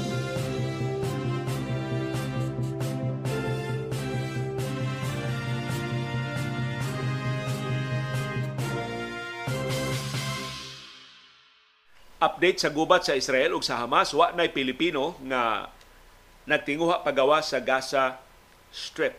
Ang tanang Pilipinohon nga nihangyo sa Department of Foreign Affairs nga tabangan sila makagawa sa Gaza nakagawas na. Kanang mga Pilipino nga nahibilin diya sa Gaza Strip ila na ng desisyon, ila na ng kabubuton. Ang uban nila mga dunay Palestinian spouses nga wa makapasar sa security checks sa Israel. Ang uban nila doon trabaho diya sa Gaza Strip nga di nila kabiyaan sama ng mga nagtrabaho sa United Nations. Kung naintan diha na apil ang usa ka madre nga nipili pagpabilin pagserbisyo sa simbahan diya sa Gaza nga gidangpan sa daghan kay mga sibilyan nga namakwit kay naigo nga gusbat sa bombardiyo ang ilang mga Pinoyanan. Ang Philippine Embassy sa Egypt Di pahibaw nga ang nahibilin mga Pilipino diya sa Gaza Strip na ana sa safe areas. So at least layo na sila gikan sa gubat. Layo na sila gikan sa sentro sa bombardiyo sa Israel. Unang mga Pilipino nga nakagawas gikan sa Gaza katong duha ka Filipino doctors. Nasakop sa Doctors Without Borders, sila unang gipagawas kuyog sa first batch sa mga langyang gipagawas adtong November 2. Adlaw nis mga minatay. Dinis ato sa Pilipinas nakagawas ang duha ka mga doktor sa Doctors Without Borders. Gisundan sila sa 40 ka mga Pilipino nakagawas atong November 8. Pagka November 10, napunan og 42 ka mga Pilipino nakagawas sa Gaza. Doon ay 14 nga mukuyog unta nila ni atong adlaw pero ni-consider nga magpabilin dito sa Gaza.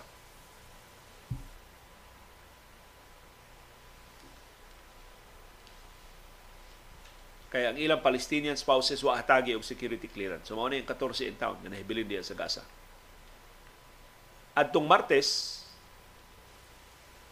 karong simanahan ni aging adlaw dugang 14 ka mga Pilipino ang nakagawas sa Gaza. Ug niabot na dinhi sa Pilipinas. Apil sa niabot ang upat ka mga bata ug usa ka mga usa ka bata nga masuso, mao pay pagkahimugso.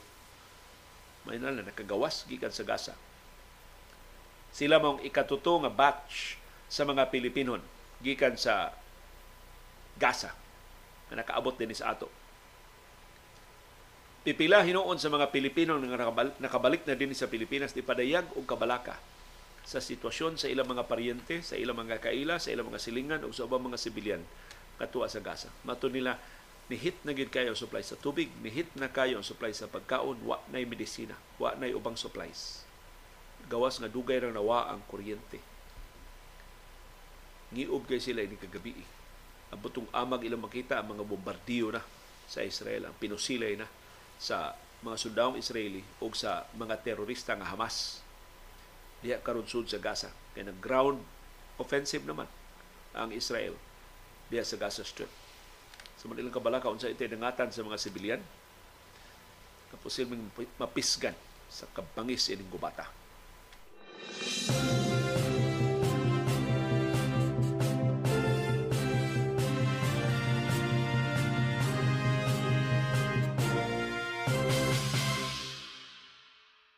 Nipasalig si US President Joe Biden na aktibo siyang niapil ining sabot-sabot pagpalingkawas sa mga hostages sa Hamas gikan diya sa Gaza.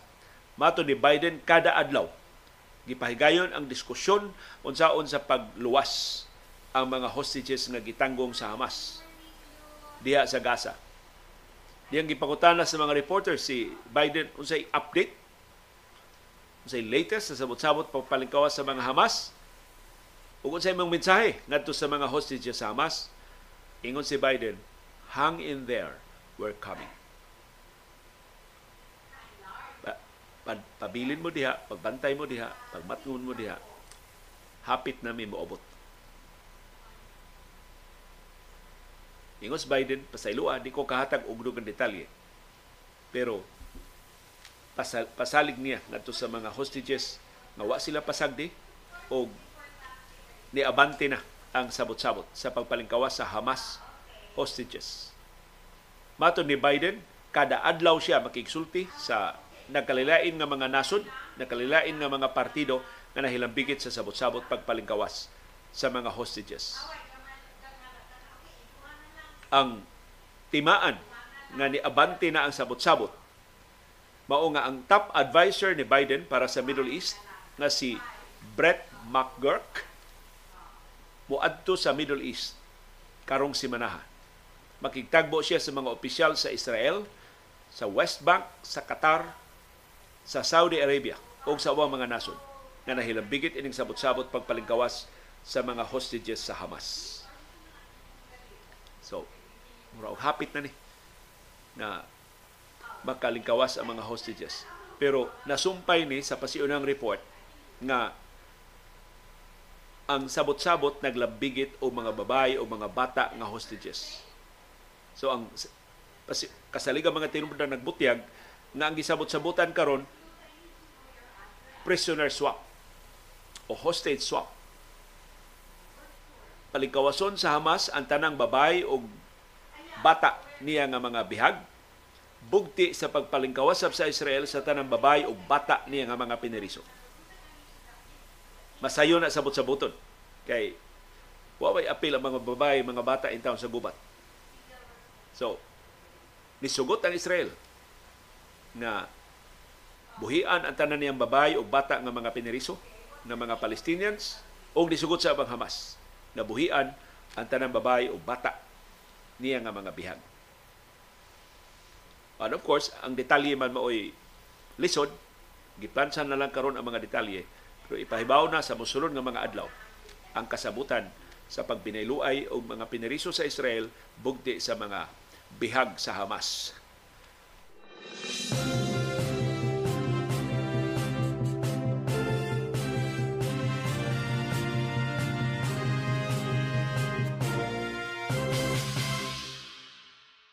Nilihitimo kaayong obserbasyon si Attorney Alan Cardenas. Matod niya, ang pobreng Pilipino maglisod gani og kuha og certificate of live birth. Basta late registration sa iyang birth. Ang aliens na hinuon muhatag lag kwarta. Sa likwaot kay nahitabo din sa ato sa Pilipinas. Due to corruption. Mao na balido kay obserbasyon ni Attorney Alan Cardenas.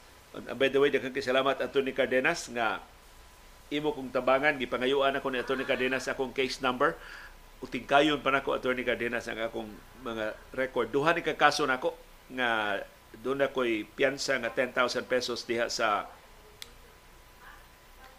um, ikaduha katong kasong libelo nga niabot yun sa Korte Suprema katong sa kaso sa sala ni Judge Rafael Erastorsa. So kining duha ka mga kaso nakapiyansa ko ini og tag 10,000 pesos kada usa. So duro ko 20,000 pesos nga kolektahonon gikan sa Palace of Justice. Magkisabot niya ko Attorney Alan Cardenas unsaon unsaon ni namo.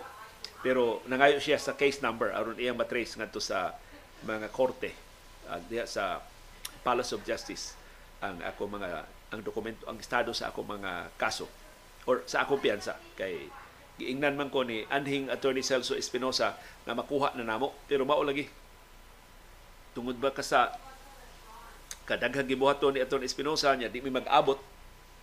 O ya total wa man ko mamiligro nga priso kay nakapiyansa naman ko mao to nga amo ning napasagdan. O karon nakahuna-huna ko kay si kanhi Justice Secretary Laila de Lima ni piyansa in 300,000 pesos. So kung eventually ma ma-dismiss kining maong kaso, mabasura kining maong kaso, uh, makuha na sila ninyang balik uh, kanang kanang kwartaha. So daghang salamat Attorney Cardenas sa imong uh, pagtabang nga maatiman nato kanang maong kanang akong kwarta pang nahibilin diha sa ato sistema sa ustisya.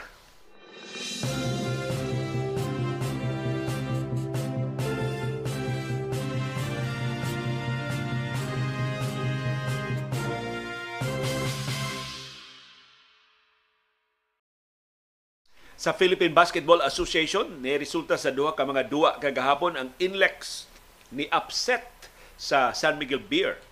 Ang unang duwa sa San Miguel Beer ni resulta pildi ang Inlex mo ni daog kagabi. Gipapa sa Inlex ang ilang 19 ka puntos nga nga biya. Gilubong sila San Miguel Beer og 19 points. Pero nakaapas sila og nidaog tungod sa ilang import nga si Thomas Robinson tungod sa ilang local players nga silang Chris Rosales o si Kevin Alas Napildi ang San Miguel Beer sa Inlex 117-113 pinagi sa overtime sa PBA Commissioner's Cup nagipahigayon gabi sa Inaris Center sa Antipolo. Si Robinson ni score og 42 points para sa Inlex. Si Rosales nakapasud og tuto kasunod-sunod nga 3-point shots.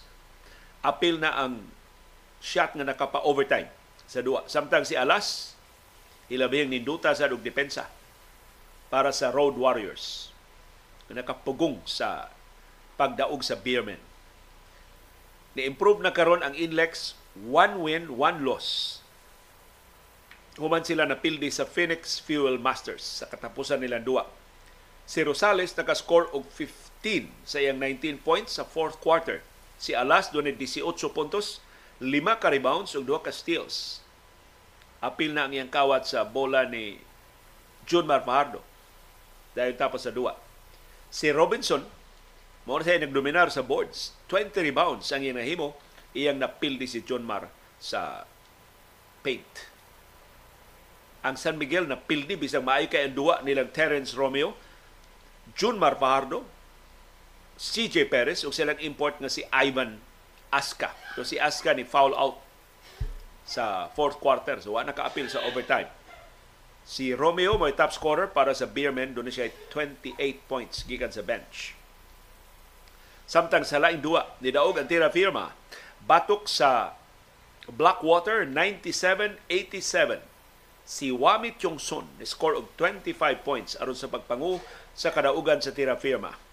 Si Thomas De Thay ang ilang import doon ay 15 points ug 12 rebounds pero siya may responsable sa paghugot kayong depensa sa import sa Blackwater nga si Chris Ortiz kinsa ilang nalimitahan og 15 points.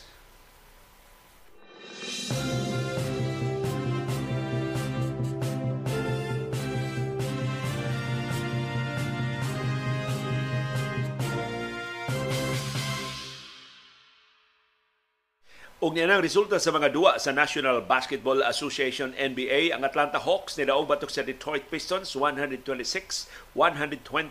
Ang Indiana Pacers ni daog batok sa Philadelphia 76ers 132-126.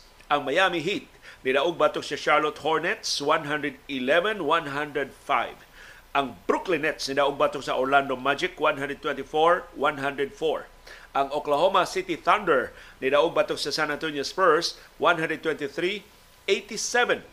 Krapiha ining lubungan nila Victor Wembanyama og kaubanan.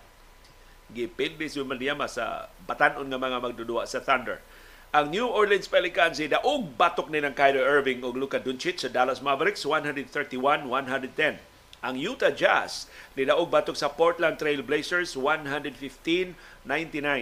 Ang Denver Nuggets ni Pilde sa Los Angeles Clippers. 111-108 nilngigas Nuggets. Nindot kay duwa ang Clippers gahapon pero daog gihapon.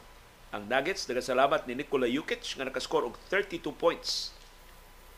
Ang Nuggets ni preserbar sa ilang unbeaten home record. Wa pa sila pildi sukat pagsugod sa season diya sa ilang home court og ilang gihatagan ang Clippers sa iyang ikaunom nga sunod-sunod nga pildi. Naunsa naman silang Kawhi Leonard, Paul George, Russell Westbrook o James Harden. Murag wa na may nailhan nga daog sa niaging unom kasunod-sunod nila nga duwa. Sa laing duwa gahapon umaw nila binggubot nga duwa sukad pagsugod sa season sa NBA ang Minnesota Timberwolves ni daog batok sa Golden State Warriors 104-101. Ang kaguliyang nahitabo 100 seconds pagsugod pa lang sa duwa. so kapin palas minuto ang duwa gubot na. Nagsugod ni sa si Jaden McDaniels ug si Clay Thompson nag kinuptanay sa ila jersey. Kay si Thompson ikupot sa jersey ni McDaniels samtang nagpaabot sila sa long rebound. Si McDaniels, suko siyang kupta ni Clay Thompson ang jersey, gate birasab niya ang jersey ni Clay Thompson. Mautong nidaga na sila padung sa Pikas Korte, nagkinuptanay sila jersey. Wagi, wagi sila, wagi ba dibuhi ba sa ilang jersey. Mao nga ang ubang ilang ubang mga magdudua ni tapok na nila. Ug nagsugod na unta silang kanabang harong na. Kaya di man ginabuhian ilang mga jersey. Ni resulta to nga nagisi ang jersey ni Thompson. Og si Thompson suway untag sukmag ni McDaniels, wa gid ka porma og sukmag si si Thompson. Kaya ubang mga players ni uwang naman nila. Ambot siya nasod sa o ni Draymond Green. Iya ba gituok si Rudy Gobert?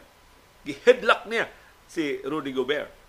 Moto ang mga coaches o mga players, ni uwang na sab ni Green o ni Gobert, samtang ang ubang mga magdudua ni uwang nila McDaniels o ni Thompson. Wa gi bagay nga nahitabo. Human sa review sa duwa si McDaniels o si Thompson, gi-assess og duha ka technical fouls. So lagpot sila duhas duwa. Si Green gihatagan og flagrant foul 2. Di mo to normal nga imong kuptan ang liog ni Rudy Gobert. Gisugli sa National Basketball Association kining maong karambula. Apil ang headlock ni Draymond Green ni Rudy Gobert.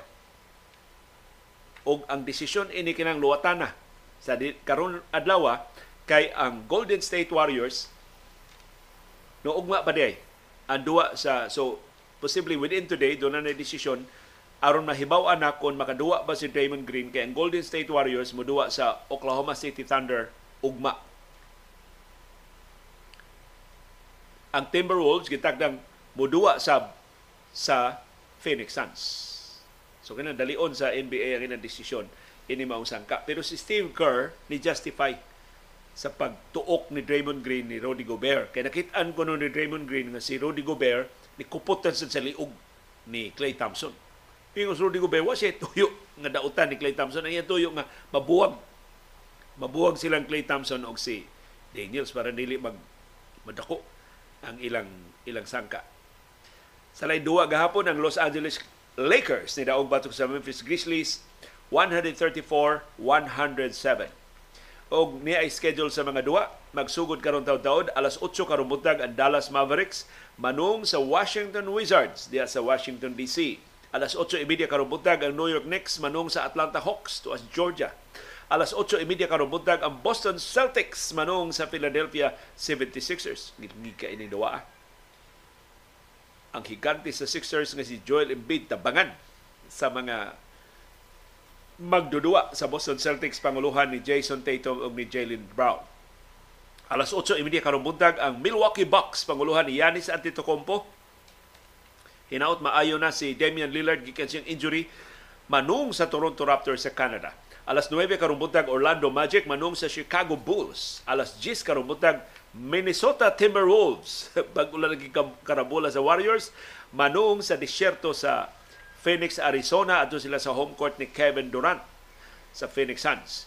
Alas 11 karong ang Sacramento Kings manung sa home court sa Los Angeles Lakers. Og alas 11 sa karong ang Cleveland Cavaliers manung sa Portland Trail Blazers.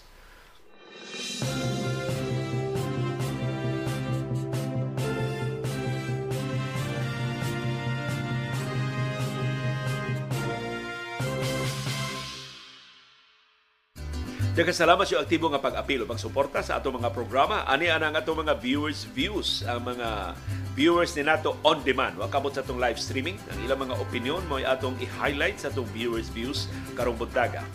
Usa na to ka viewer ni ingon, pwede ko magpatabang unta ako ning gi-complain sa DPS webpage sa Department of Public Services sa Cebu City Government hangtod ron wa pagyoy aksyon among garbage diri sa Forest Hills padung White Hills. Until now for almost three weeks after the barangay elections wa pagyud makuha. Hope this complaint will reach the department head in charge sa problema. So atensyon Department of Public Services tulo ka semana na no nga wa mahipo sa basura diha sa Forest Hills padung sa White Hills. Kung mas barangay elections murag wa na ganahi nga makuha sa basura. Pero murag anak mo Michael Gakasak, may nakadaog diha sa Guadalupe. So way rason nganong si Kapitan Gakasan dili makakuha sa mga basura. Si Tony Sanchez, ang kani Cebu City engineer, ihatag na tugdugan detalye giunsa nila pagpamalit og chainsaw dayong abot sa bagyong Ruping dinis ato sa Subo atong 1990. It was not easy mid-afternoon when it was certain that Typhoon Ruping would hit Cebu, Mayor Tami Osmeña ordered the Cebu City Treasurer to release 1 million pesos to purchase whatever is needed for any contingency. Na-release ang money late afternoon na. Close na ang mga hardware selling chainsaws in view of the impending typhoon. So nanirao sa iyo ang mga hardware. Wa na sila naabtan ng mga hardware. Kunya na sila kwarta pero wa sila mapalit nga chainsaw. So mato ni Engineer Sanchez, personnel from City Hall went to the houses of some hardware owners. They knew and asked them to open their stores so that chainsaws can be purchased. Some owners relented, so the chainsaws were purchased and brought to City Hall. So, basta ang liderato gani kamao ba? Kung plano, mapatuman gyud ang plano bisan sa mga kakulian. Ug salamat sa mga nanag-iyang hardware nga niabli pagbalik sa ilang hardware aron lang makapalit og chainsaw ang Cebu City Hall atong 1990. O nakatabang tong dako. Dali kay na tong nahawan ang mga tumbang ang mga punuan sa kahoy tungod ato mga chainsaw nga napalit sa Cebu City Government. Serena M. Niingon uso na gyud ang pagpamakak mahitungod ni sa Agriculture Secretary nga na kaplagan nga dili di tinuod nga graduado sa University of Santo Tomas. Bitaw wa man ta magasto sa pag-eskwela pero di man to katarungan nga busy siya aron di siya katiwas. Wa lang gina siya plano nga motiwas siya pag-eskwela. Anyway, he is brilliant and I hope he can help our country. Basta milyonaryo gani ato ginag is i-presuppose nga mga brilliant kamao sila. Hopefully, katabang siya sa atong agrikultura. Si Ray Peñaranda ingon sweet sweet freedom for Laila de Lima. Gaba di magsaba sa mga nagtumo-tumo. May God forgive us all si Nino Valdez Peñosa niingon ang subornation of perjury ni Aguirre kung lima ka tawo ang gibuhatan ani gi-coerce niya so five counts sa kaso kung 10 years ang sentensya possibly 50 years ang pagkapriso kuno ni Aguirre kung makasuhan siya. Ining pasangil nga iyang ginmaniubra kadtong mga testigo. Batok ni Dilima. Si Kendrick niingon maayong pagkatubag sa COMELEC ang bagong pasangil ni General Rio nga nagsugod nag-transmit sa resulta sa hapon pa lang, wa pa maghuman ang eleksyon. Atong Mayo 9 sa niyaging tuig, medyo dunay porsyento nga tinuod. Pero ang dako kayong wa matubag sa COMELEC katong original nga pasangil na ang nag-unang resulta sa 20,000 ka mga voting centers nagikan sa usa lang ka IP address diin si Garcia mismo ang niangkon at tubangan sa mga senador. Kining bahina ang labing importanteng anggulo nini maong issue nga matubag kung dunay investigasyon nga himuon sa korte kundi man sa Senado. Ilhon sa investigasyon kinsa ug unsa maning maong IP address, unsay ilang papel sa ug unsa ni kabalido. Dinhi pa lang daan matukas na ang tabon sa kahon nga gisudlan sa mga sekreto giunsa pagluok sa COMELEC ang tinuod nga resulta sa eleksyon. Si Luke doon na abiga nga nisugat unta ni Presidente Ferdinand Marcos Jr. dito sa San Francisco. Pag-abot niya gahapon, ni adto og tuyo sa San Fran para kuyog sa sa San Francisco para kuyog sa protesta batok BBM. Pero wa ko pakita ang presidente matun hologram ra kuno ang appearance sa presidente kay iya kuno untang labayon og itlog nga hilaw. Dili baya sa iyo nang mag-transfer o mga pasyente may tungod sa sa Gaza Strip ganang pagbombardiyo sa mga ospital from one hospital to another, especially sa kondisyon karon diya sa Gaza. Luoy gid kayo ang mga pasyente. Si Beckham Cachero niingon mayo unta maabdan pa nato maabdan pa sa atong panahon nga magtingkagol sa prisuhan si Digong, Agiri o kaubanan tungod sa kasong pagpanamastama sa balaod o sa mga tao nga ilang gipangyatakan. Unya, may tungod sa, sa AI, ningon si Beckham, artificial intelligence will make our lives so much easier but it also has a negative impact sa human development like loss of creative thinking, ma-diminish ang atong ability sa critical thinking o mawa ang ability to make decisions with empathy. Lastly, James Cameron has been trying to warn us about the possibility of AI's turning against humans.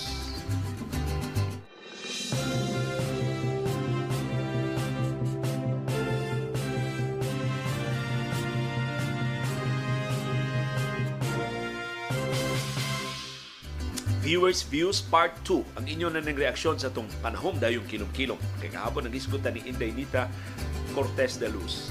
Si Agnes Modesta Sabaldan, ingon nakaapil ko atong rally ni Inday Nita gikan sa Plaza Independencia padong sa Campo Sotero Cabajo. Si Fe Nagak, niingon sa Tipolo mi nagpuyo sa una, sige mig adto sa DYRE kay tupad ra sa among bay ang ilang studio. Atul sa iyang programa og siya nagdasig nako pag-apil sa Freedom Marches sa Fuente Osmeña pagpalagpot ni Marcos. Nya nagsulob mi og yellow. Ni kanindot nimo mampe nagak. Baw ba ka mampe kanang radio station katong DYRE ang ilang radio station katong building nila di Polo. Dili ko makatrabaho diha. Kanang DYRE napalit na og usa ka negosyante. Nya mao negosyante suod kayo ni aning Search Remonde. Unya, pagpalit niya sa DYRE, gusto niya nga patingugon ang DYRE, unya ang iyang mga main anchors, kami doang genre na dila. Kami doang genre na dila ang iyang gikuha. Diriyot na dyan ko balhin. Pero diya nakahungo na ko liyo, kumpiyansa na ni Kusyatihan. Ito, silang genre itaw na biktima ato mga negosyante pero swerte kaya po John Ray kay diha sila makita sa maong radio station ni Anne ang iyang first lady karon. Kay maay si John Ray si Anne bisan kon wa mag wala hutay katong maong radio station. Pero ang main reason na gyud nganong gi-entertain to nako among offer nga balhin og trabaho ano mong istasyon kay mao ko man istasyon ni Inedita. Kanindot ba nga makatingog ka sa istasyon ni Inedita pero lahi og agenda kato negosyante nga nakapalit ang istasyon na. Si Making niingon nahimo to namong under nahimo tong uh, undersecretary sa DILG si Indaynita. Di ko malimot kada adlaw puno ang iyang opisina sa mga urban poor nga mo iyang kasagaran ng mga kliyente. Si Jill Padillo niingon orasan sa tinghikay ang iyang programa. Si Juliet Ompad niingon si Indaynita among idolo panahon sa diktadura ni Marcos siya nagdasig pag-apil namo pagpa-apil namo sa mga rallies. Madanihon gyud kay itong iyang tingog duna joy karisma si Al Enriquez ingon sa sige na kung paminaw ni Indenita sa iyang mga komentaryo batok sa Marcos administration nagsugod akong politikanhong pagpakabana. Ganahan ko maminaw niya tungod sa iyang kaisog batok sa diktadurang Marcos si Victor De Aquino na ingon si Indenita mo tinuod nga Inday. Dili kining Inday nga confidential karon. Si Mel Castro na ingon idol jud nako si Indenita kay idol punto sa akong papa ug mama. Committed jud to si Indenita ug irap Tony Avila ug si Ricky Rama Poca ug katong uban nila nga mga kauban. Kauban ni Indenita si Max Andrino ug uban pa nga mga bantugan sa mga personalidad sa DYRE sa una. Katong RE mao nang RE angan kay ang tag-iya ng DYRE sa una mao si Rene Espina ang ganhi gobernador sa Subo. So si Rene Espina actually isog sa kayo batok sa diktadurang Marcos ang iyang radio station giseraduan sa diktadurang Marcos tungod sa pagpadayon nga programa nilang Inedita ni Irap Tony o kaubanan. Diha sab sa DYRE ang ilang news director sa DYRE netong higayon na si John Manalili ang composer sa Bakit di Imelda Papin ya human sa DYRE si John Manalili na himong editor sa Republic News usa ka daily newspaper din sa Subo nga gipanag-iya sa mga kwento. Nag Nagprograma ko nung gihapon si Inenita bisag assemblywoman na siya. Maka-live program ko siya sa radyo sa lunes. Inig ka Martes, Miyerkules ug Huwebes i-record in advance ni Inenita ang iyang programa. Inig aron inig ka Bernes makabalik og live program si Inenita. Hindi ka Inenita. Bisan sa ilang mga sesyon dito sa Manila, paningkamot din siya og programa. Paningkamot yun si Inenita, madunggan gihapon siya sa kahanginan sa iyang mga listeners bisan doon na siya sa Manila, very committed ug naa siya paruganan. Si Archie Kabungkal niingon akong kasinatian ni Inenita kadtong nidagan siya pagka-gobernador against Lito Osmeña. Nakita jud mi nakalamano jud ko niya daghan kay supporters ni Inday ug ni Lito nga nag-away tungod sa ilang parang atbang. Duwa sila mahibaw nga silang Inenita og si Lito nagpabiling manang higala I am a living witness sa mga higayon nga mobisita si Inday Nita sa bahay ni Lito ug mag-istorya sila bisan pag kontrapartido sila. Di gyud ko kalimot, di ko kalimot gipapalit ko buwak ni Lito para ni Indaynita atol siya pagbisita dito sa Lahog. Madungog namo ang magkataw-anay nila sa ilang istorya sa ilang kandidatura. Diha pod si Nanding Celeste kay kuno ko masayop si Nanding mao'y vice gubernatorial candidate ni Lito Osmeña ni atong eleksyon. Si Beckham Cachero niingon Indaynita usa sa mga paminawon perme sa akong anhing inahan sa height sa martial law usa sa mga babay nga vocal kaayo against Marcos dictatorship. Si Cesar Ibanez mahitungod din sa mga Osmeña. The Osmeñas made drastic changes for Cebu. The first Kentucky Fried Chicken sa Cebu was located along Jones Avenue, karon Osmeña Boulevard, was eventually closed. The Kentucky Fried Chicken di sa una. The building became the office of Sunstar at the corner of Santiago and Jones Avenue. There was also a fast food Tropical Hut that eventually closed. There was also another restaurant along Jones Avenue near Puente Osmeña. Before Ace Hardware and Handyman came to Cebu, the first supermarket type hardware was set up near Plaza Independencia. The hardware, the name I could no longer remember, was initiated, if I'm not wrong, by the children of the Yotivo family who were educated in the US. They closed because Cebuanos were known to be kuripot or tihik.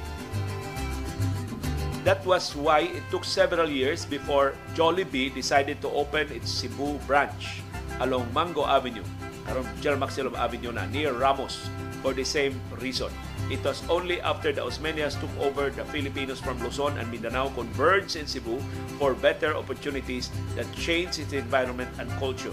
And everything changed for the better.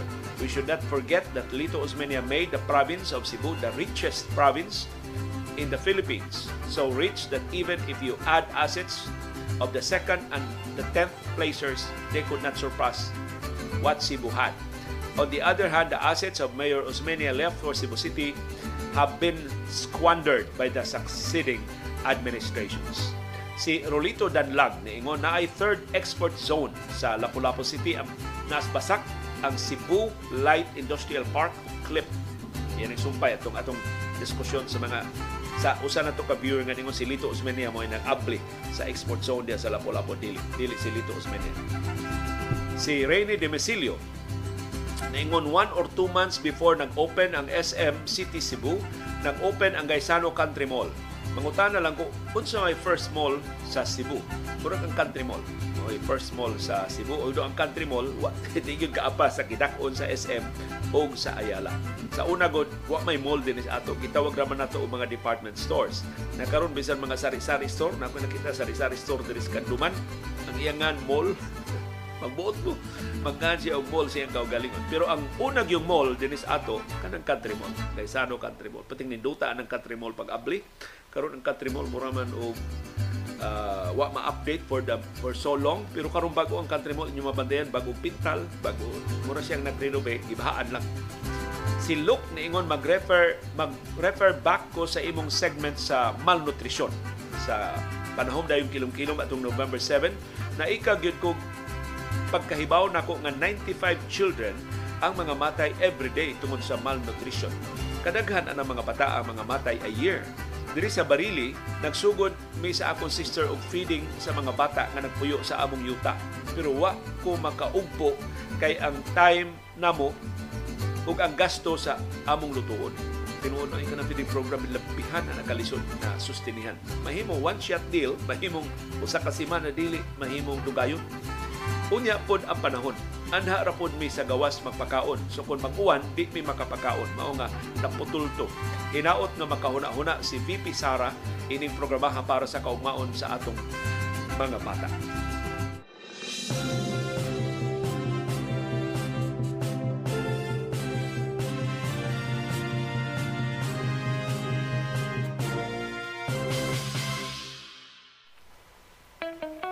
Dunay daghang matang sa kasayuran. Dunay kasayuran pinadailang dali ra kay mahibawan. Dunay sa kasayuran gitaguan, gilumluman ang ayang kuy kuyon sa katawan.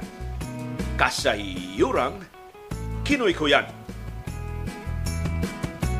Duna karoy huhungihong sa Kongreso nga dunay giandam nga reklamo gipalig-on no pag-ayo, gihipos ang tanang dokumento aron sa dili pa mabutyag sa publiko magmalapuson og dili mabulilyason.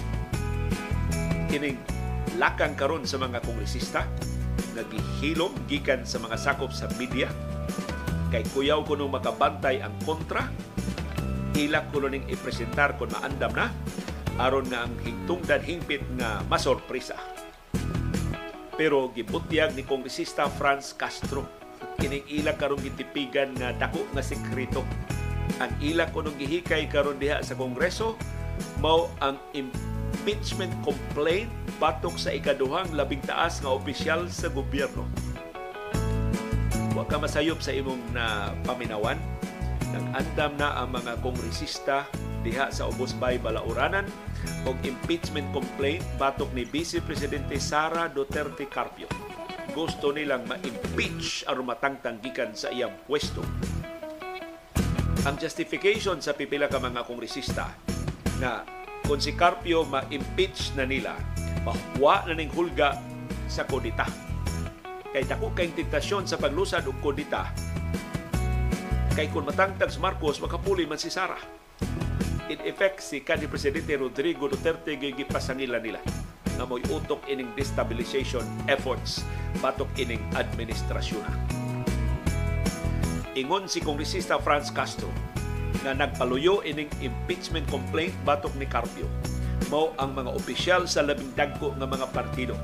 Sa ato pa ang majority block diha sa Kongreso determinado nga mopalagpot ni Carpio gikan sa pwesto.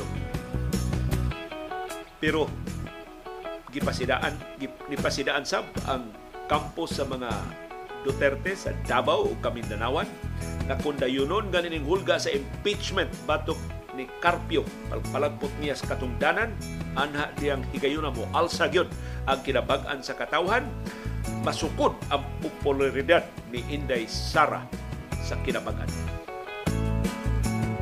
So atong atangan, madayon ba ni ang plano na ilang ipa-impeach si Vice Presidente Sara Duterte Carpio. Dili maglisod ang liderato kay absolute man ang majority ni House Speaker Martin Romualdez diha sa Kongreso. O kung ma-impeach na siya diha sa Kamara Baha, murag isan maglisod. Pagkonbikto ang Senado niya. Kung doon impeachment trial, mapahigayon. Batok ni Sara. Pero kining tanan mga huhungihong pa lang ni ato nang susihon unsa katinuod ang mga pulga batok sa mga Duterte kay ako doon na pagyud ko'y nahibilin nga pagduda.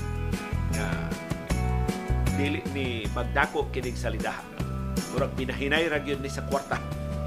Kung matarong sa pagbahin ang kwarta murag mahilom ra gyud ni mga grupuhan.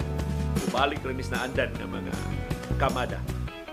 Pero kung di gyud sila mag magkasabtanay, di gyud ma hitsura ang binahinay. Mo insister gyud ang Davao Mafia nga ila ang kinarakan. Mo insister sang Ilocos Mafia nga sila na kay sila na may naa sa katungdanan. Uh, gubat patani ang atong masaksihan. Ang nakapait kay dili ni para sa atong kaayuhan. Ang ila ning personal o politikanong mga interes mo'y palabihon ining mga kanahan. Nagasalamat sa inyong aktibo nga pag-appeal o pagsuporta o pagsalig sa atong mga programa. Nagasalamat sa inyong pagpakabana, pagtugkad sa mga implikasyon sa labing mahinungdanon nga mga panghitabo sa atong palibot. Aron kitang tanan, makaangkon sa kahigayunan sa pag upot sa labing makiangayon o labing ligon nga baruganan. Mao kadto ang among baruganan. Unsay imong baruganan? Nagasalamat sa imong pakiguban